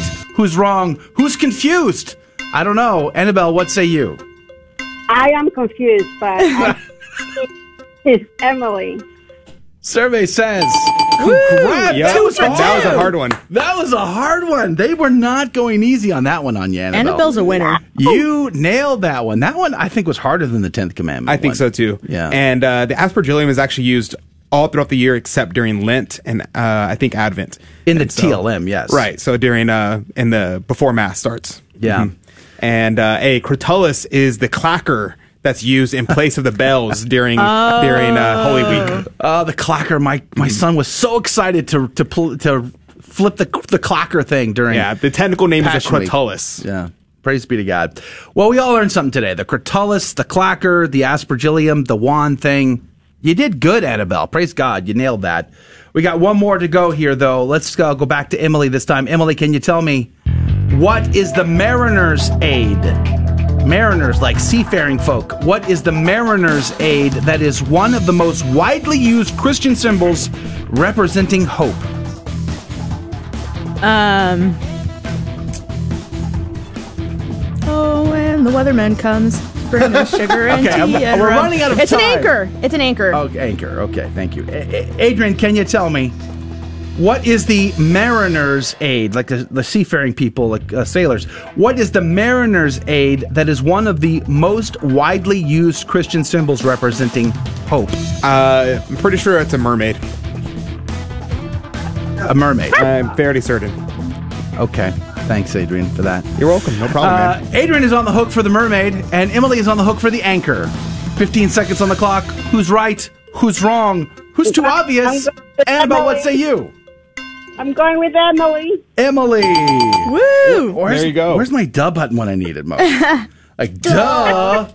Congratulations, Annabelle. You you were not fooled in the least. You were almost fooled on the first one, to be honest. But you were not fooled in the least. You got three questions right. You are in the coffee cup of divine providence. Three chances to win. How do you feel? Oh, I'm all sweaty. it wasn't that bad. Come on. It was, it was fun. You did great. You were a great sport. We're very grateful to you today. All right. Well, thank you so much. It was fun. All right, Annabelle, we're going to put you on hold in case it be God's divine providence and His will to uh, pull your name out of the cup on, on Friday, which is tomorrow. So you'll have to tune in, but we'll put you on hold to get your phone number. But otherwise, God bless you. God love you. Have a great day today, Annabelle. God bless you too. That is going to do it for the radio side of Catholic Drive Time today. Praise be to God. We're very grateful for you tuning in and being part of our show. It's always so much fun to to have a laugh and to learn some new things. It's, it's we love that part of the show, and we're grateful that you do too. So thank you for that. If you can join us in the after show, we surely would love to hang out with you. You get to drive the conversation. Whatever's on your heart, all you got to do is comment on Facebook, on YouTube. I think Twitter too, but I honestly never look at the Twitter comments, so I don't even know. Tomorrow, we're going to have a great conversation. Uh, Jason Jones is going to be on the program. We're going to talk about why Hollywood has gone woke and what that means for for our entertainment. And plus, Sherry Blumquist is going to be on and a lot more Catholic Drive Time, 6 a.m. Central, 7 Eastern, keeping you informed and inspired. That's our mission, that's our goal, and we're glad that you make it possible. God love you. God bless you. We'll see you in the after show.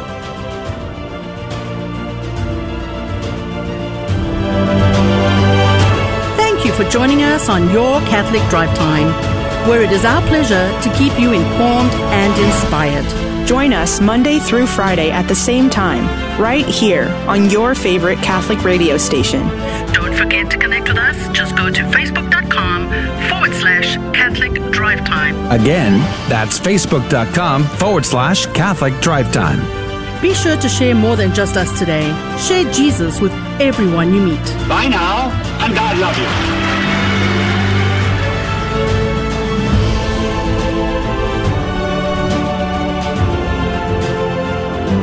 Praise be to Jesus Christ in all things. Welcome to the after show where we conversate casually, letting our hair down. Some of us have more hair than others. About whatever it is that's on your heart, on your mind, whatever you want to talk about, that's on the agenda. All you have to do is comment. Uh, let us know where you from, what's on your mind, what questions, comments, uh, anything is really available to you. So just let us know, Mermaid.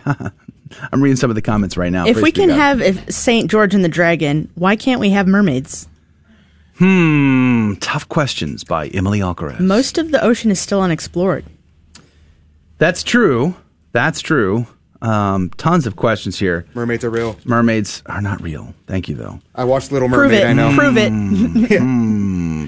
I want to thank uh, Christopher Velasquez uh, for hanging out with us today. Is Military Mar B a new commenter? So, just so you know, if you're new here, uh, first time commenters, they get extra love. We give a little extra love to the first time commenters just to say thank you for commenting. We're very grateful to you. So, Yes. I want to say Military B is a brand new commenter. I think so. Yeah. Praise be to God.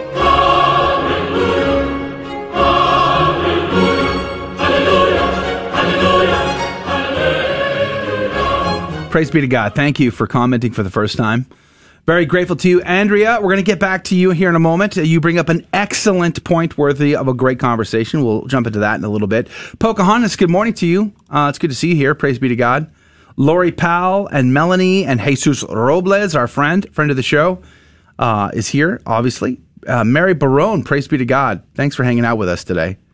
Um, there's a lot of comments I'm having to pile through without reading them. Josh Knoll, good morning. Josh says, uh, please pray for Hondo. Apparently, a big storm's out in Hondo. That's my friend. Oh. Uh, his property's out there. That's where we go hunting and camping every year.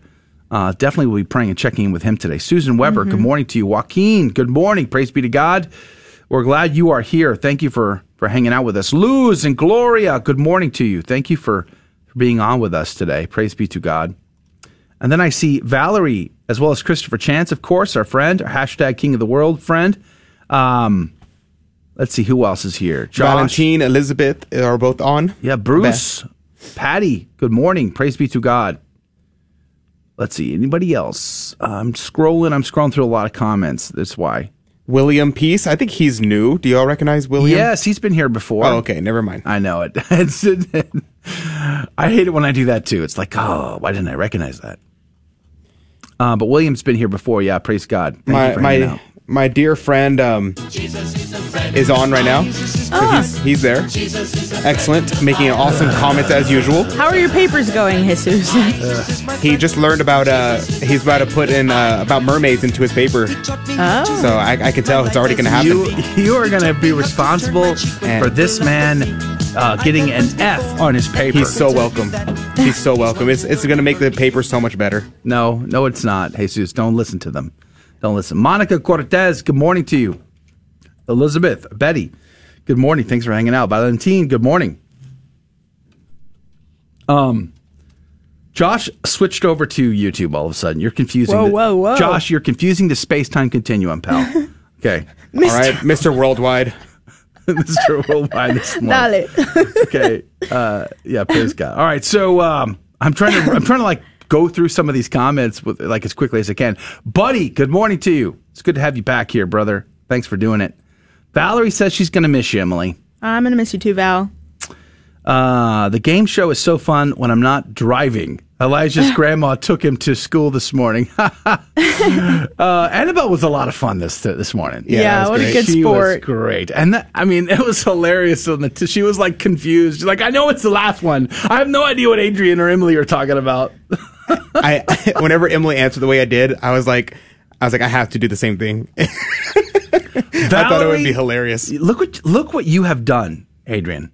You are responsible. You're going to have to give an account someday for what you have done. Praise be to God. Valerie says we watched the Jesus is a friend of mine video. You know, I there's a This lot. Of, is all your fault. There are a lot of things that I'm going to regret on my on Judgment Day. A lot of things. A, like there's a whole like I, I can't even start numbering them. But this is not one of them. this is not one of the things I'm going to regret. Uh, you know, whenever I at judgment seat at the judgment seat, my Lord and my God is going to turn to me and say, Adrian is a friend of mine. Well, Um, well done, my good and faithful mm. servant. Amen. Amen. I, I don't know. I don't know. I'm not sure because once you've seen that video, there's no unseeing the video. This is You- true. You can't unsee it. It is there, stuck in your mind. You're welcome. The rest of your day is spent reliving that video. It's that bad.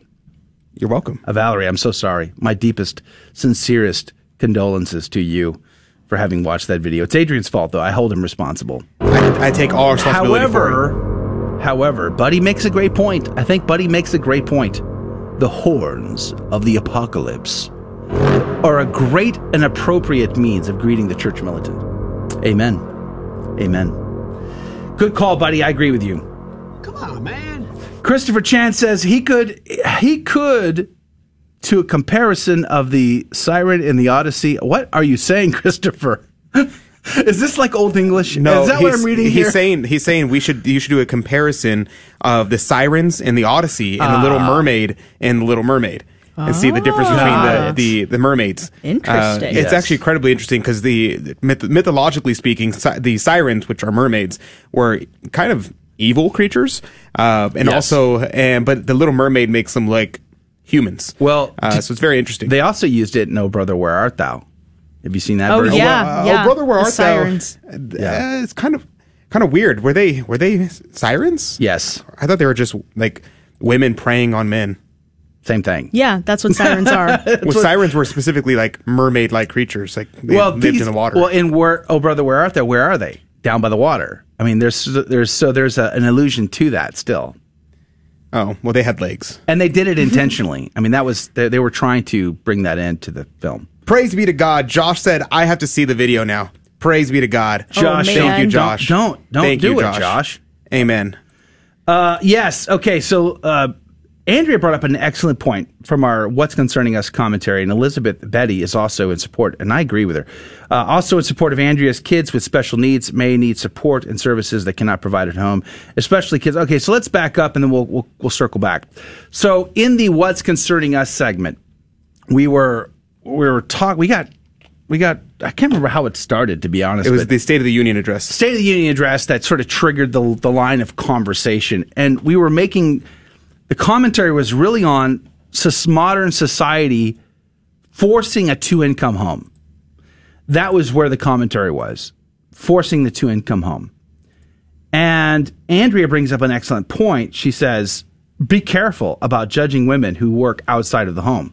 Myself and many others are using the gifts given to them by God and the education they worked hard to provide for the families. Amen. Praise be to God, Andrea. There, uh, we we can appreciate that, and I think Elizabeth is also, uh, Betty is also in support of that idea as well.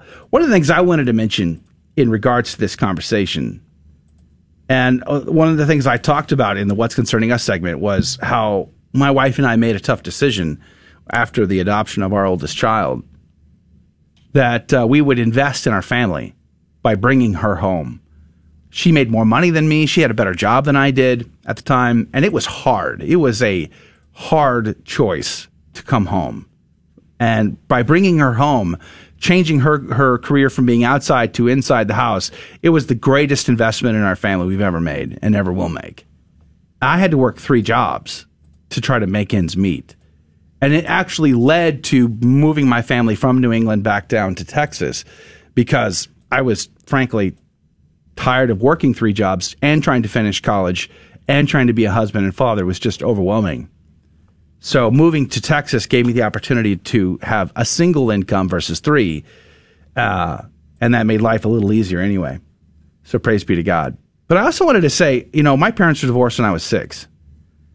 My dad was in the army. My mother didn't graduate high school. She had a GED. She cut hair.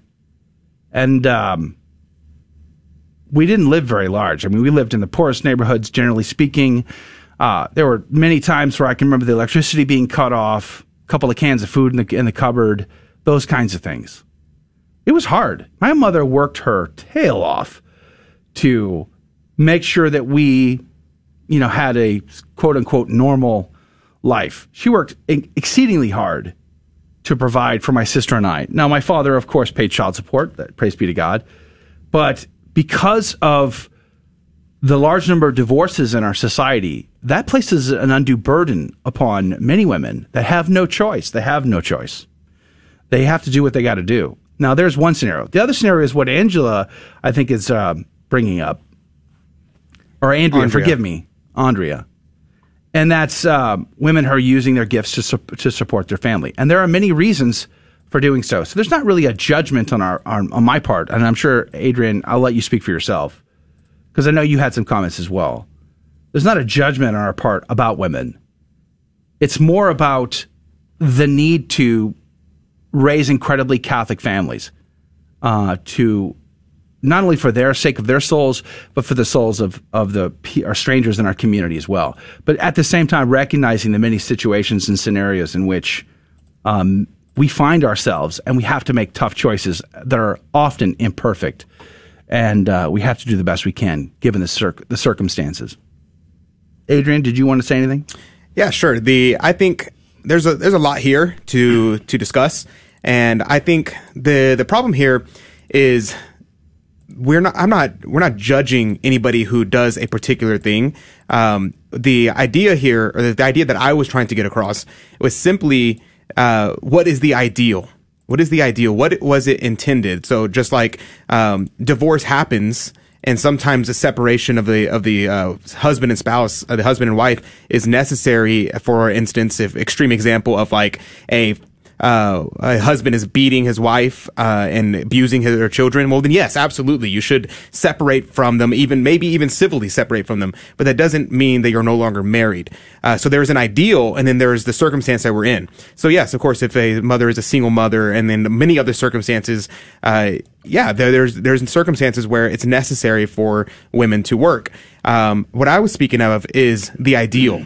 It is ideal that we have a single um, income families that are able to sustain a, a family off of a single income. That's mostly not possible nowadays.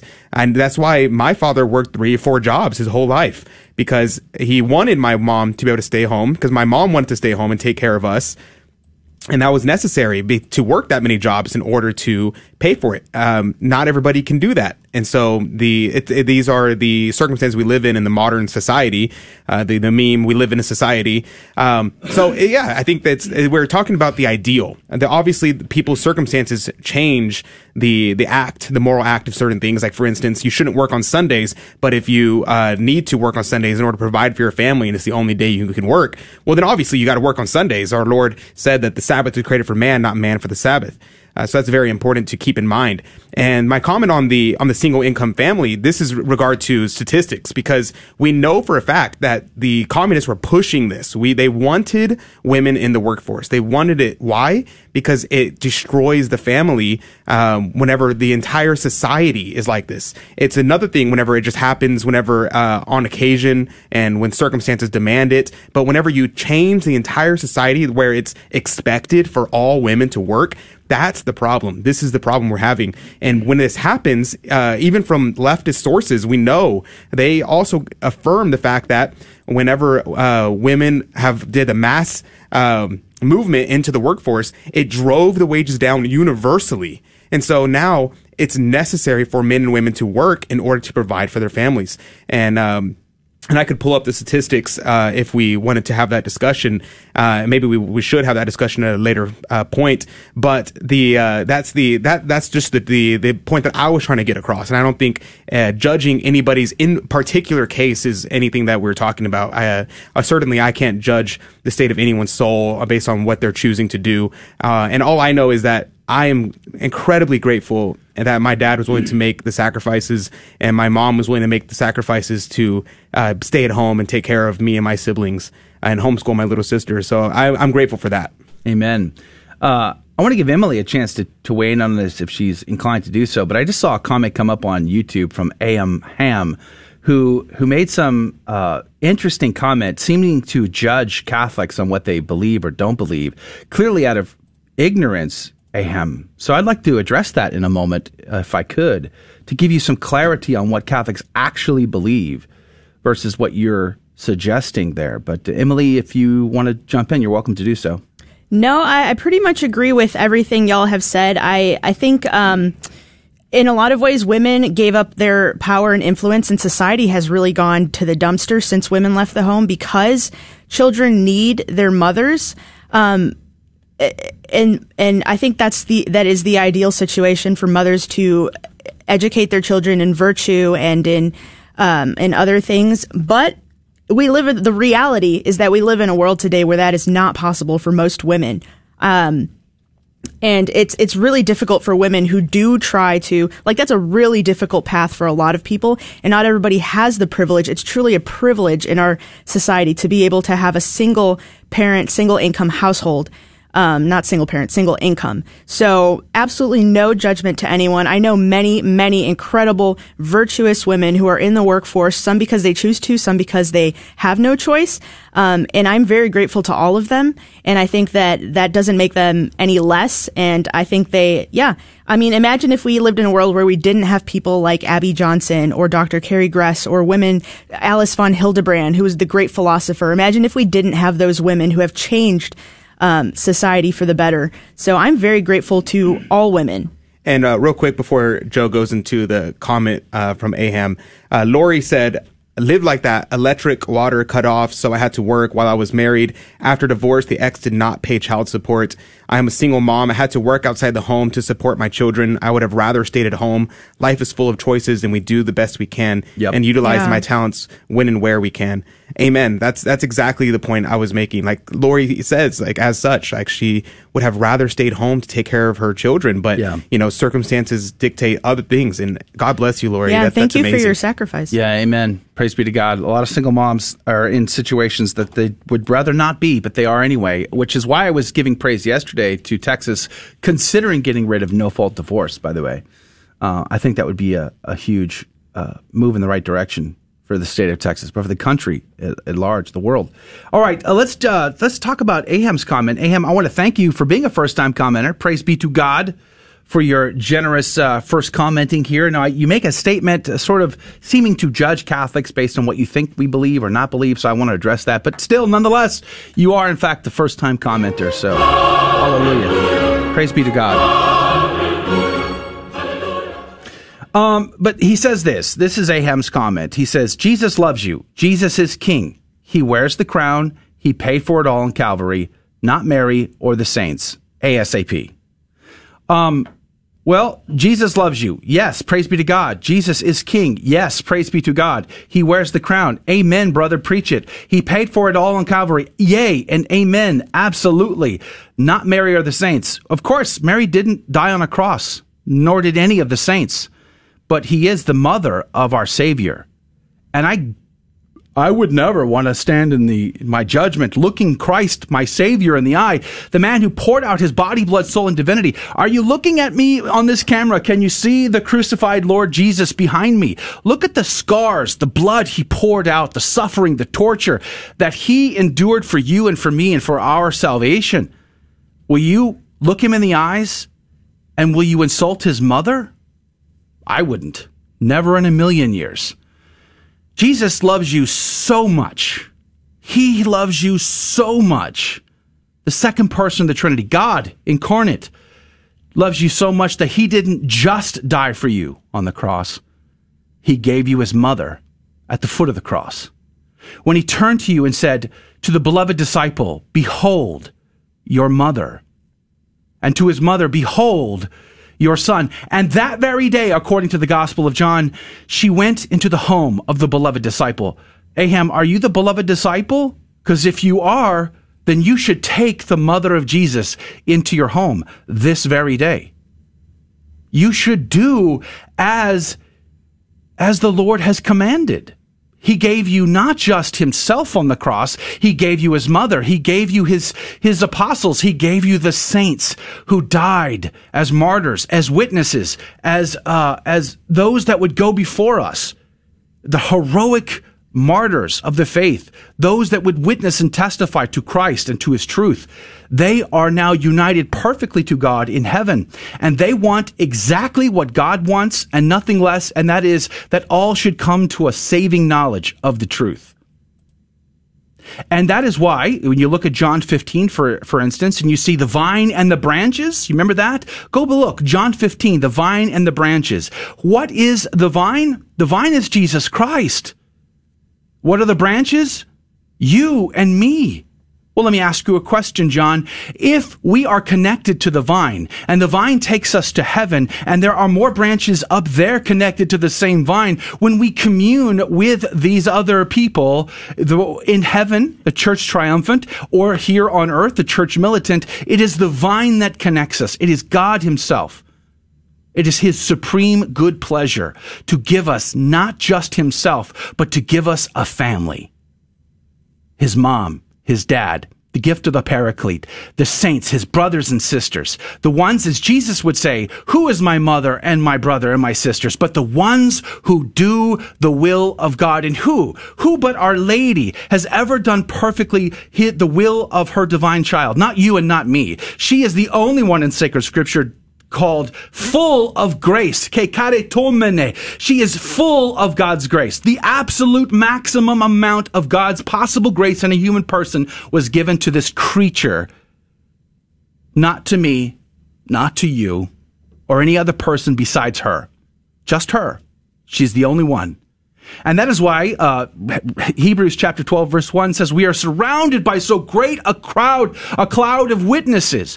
What are those witnesses? By the way, Hebrews chapter 12 is a description of the holy mass. We have come to Mount Zion, to the holy hill where we are surrounded by the great cloud of witnesses, those that have gone before us and standing there in unity with us, the church triumphant and we, the church militant, coming to the foot of the cross to our Lord and Savior sacrifice, mystically transported through time to be there at the foot where the priest standing in the person of Christ, being the one to do the work as the Lord commanded in the upper room, John chapter 20 and 21 makes it very clear. You sit there and it is the, it is not a, a, re-crucifying of Christ. Uh-uh.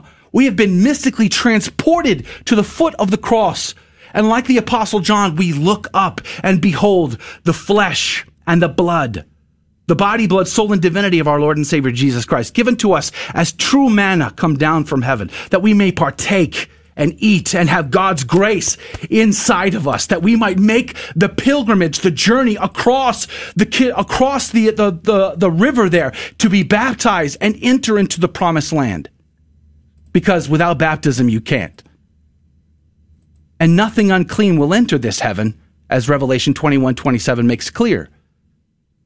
You see, my brother, from the dawn of time, it has been the will and the intention of God to bring about the family, to bring about his ecclesia, his assembly, his family.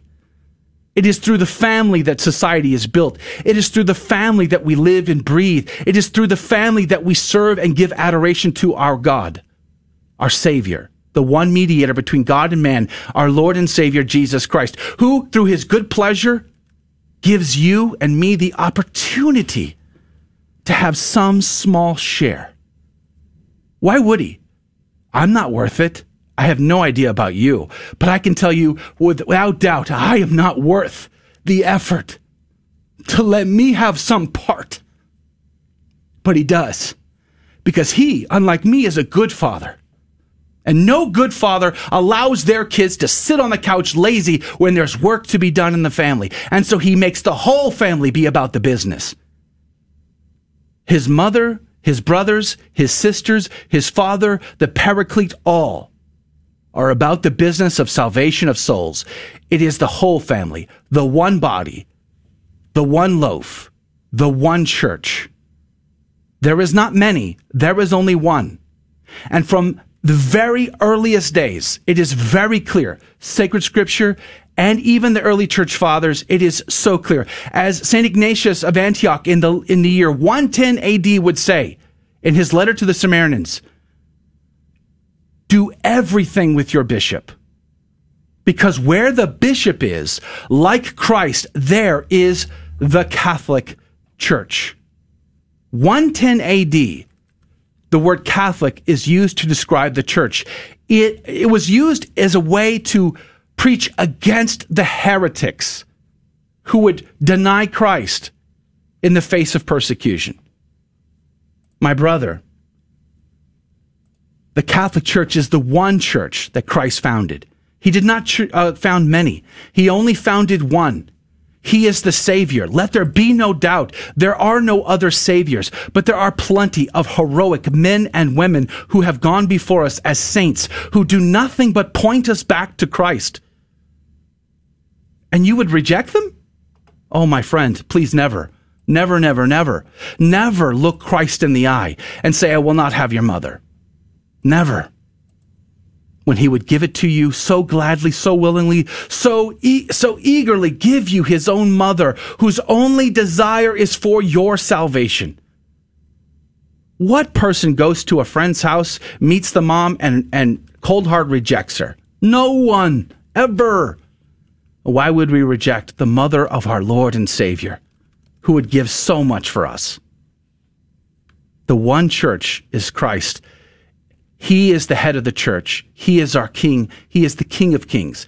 The apostles, the bishops, they simply serve at his pleasure. And some of them are great and some of them aren't. And all will be judged for their sins. And so will I. And so will you. But she, the Gebirah, like is in 1 Kings chapter 1, she intercedes for you and me. She begs the Lord for mercy for us because we're knuckleheads. She loves us so much that every time I spit in the eye of her son through my personal sins, she begs her son to have mercy on me. And I sin so much. Why would I ever reject her? Why? Who loves me more? Who? Who outside of Christ loves me more than the Blessed Mother? Who? Who loves you more than the saints in heaven who are interceding for you right now because they want exactly what God wants?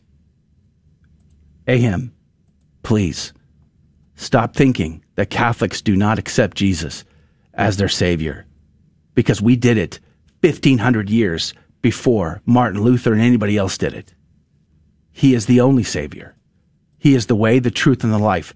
There is no other. We hope you'll stick around and listen to the show more often. Well, that was great. that was heavy, heavy stuff, man. That was great, Joe. Uh, praise be to God for that. And uh, and yeah, I hope Aham is still listening. I don't know if he dropped in, dropped the comment, and and bailed. But Aham, if you're still listening, let us know. Uh, let us know what you thought, what you think. Uh, praise be to God for it. You know, I as a cradle Catholic, I I will never understand the um, the hatred for Our Lady or the disdain or the apathy toward Our Lady. It just boggles my mind. It just grew up as as just part of my life to love love God and to love Our Lady. It's, it was part of my very being from the earliest ages. I, I just cannot imagine uh, not having Our Lady with me. It, it boggles my mind. And even the reformers, uh, Calvin, Luther, um, Zwingli, all accepted the the Immaculate Conception of Our Lady and the Marian dogmas that the Catholic Church accepts, the reformers all believed it because it was so ingrained in us to have a mother. So I, I think that's very important for us to keep in mind to remember that this is our this is our patrimony. This is our family. Uh, the the saints in heaven are not dead. We don't believe in soul sleep. Where uh, no, God is God of the living, and the souls in heaven are alive and we can be friends with them. We can love them. They can love us and be friends with us. Uh, and I think we, we lose these sense, uh, but yet at the same time, we get that initial reaction where we pray to our dead parents and grandparents, but we, uh, we, but when our Lord's parents, our Lord's family, they, they're different somehow. Uh, it doesn't make any sense to me. Um, so I think it's very important. I think Joe said that incredibly well. and I, God bless everyone who um, who's struggling with this dogma because Our Lady is the the sure path to heaven. She is, uh, and if if you reject her, I'd, I'd hate to be you on Judgment Day. So, yeah, we're about one minute before the end of the show, though. So, who is Sherry Blomquist? Who is our guest tomorrow? Uh, she is a um, she wrote a book from Aesop to um, I can't remember the name of the book right at the moment, but she talked about uh, literature for children. How do we get our children able to read these large tomes like the Iliad, the Odyssey, uh, Shakespeare? Do we just hand them these books, or how do we build them up to start to read these uh, great adult literature? Uh, so that's the conversation we're Well, having that tomorrow. should be good. Praise be to God. That is going to do it for Catholic Drive Time today. Uh, thank you for hanging out with us. You guys make it so special. Really, you really do. We're very grateful to you. Don't forget, I'm going to be sending out the email today, giving you the third installment of my series of talks called The Radical Choice. That'll hit around lunchtime ish. So if you're not on the email list, join it at grnonline.com forward slash CDT. Uh, tomorrow, we're going to have a great lineup, including Jason Jones. We're going to be talking about Hollywood and, I guess, the classics. So join us, 6 a.m. Central, 7 Eastern, Catholic Drive Time. God love you. Thank you for joining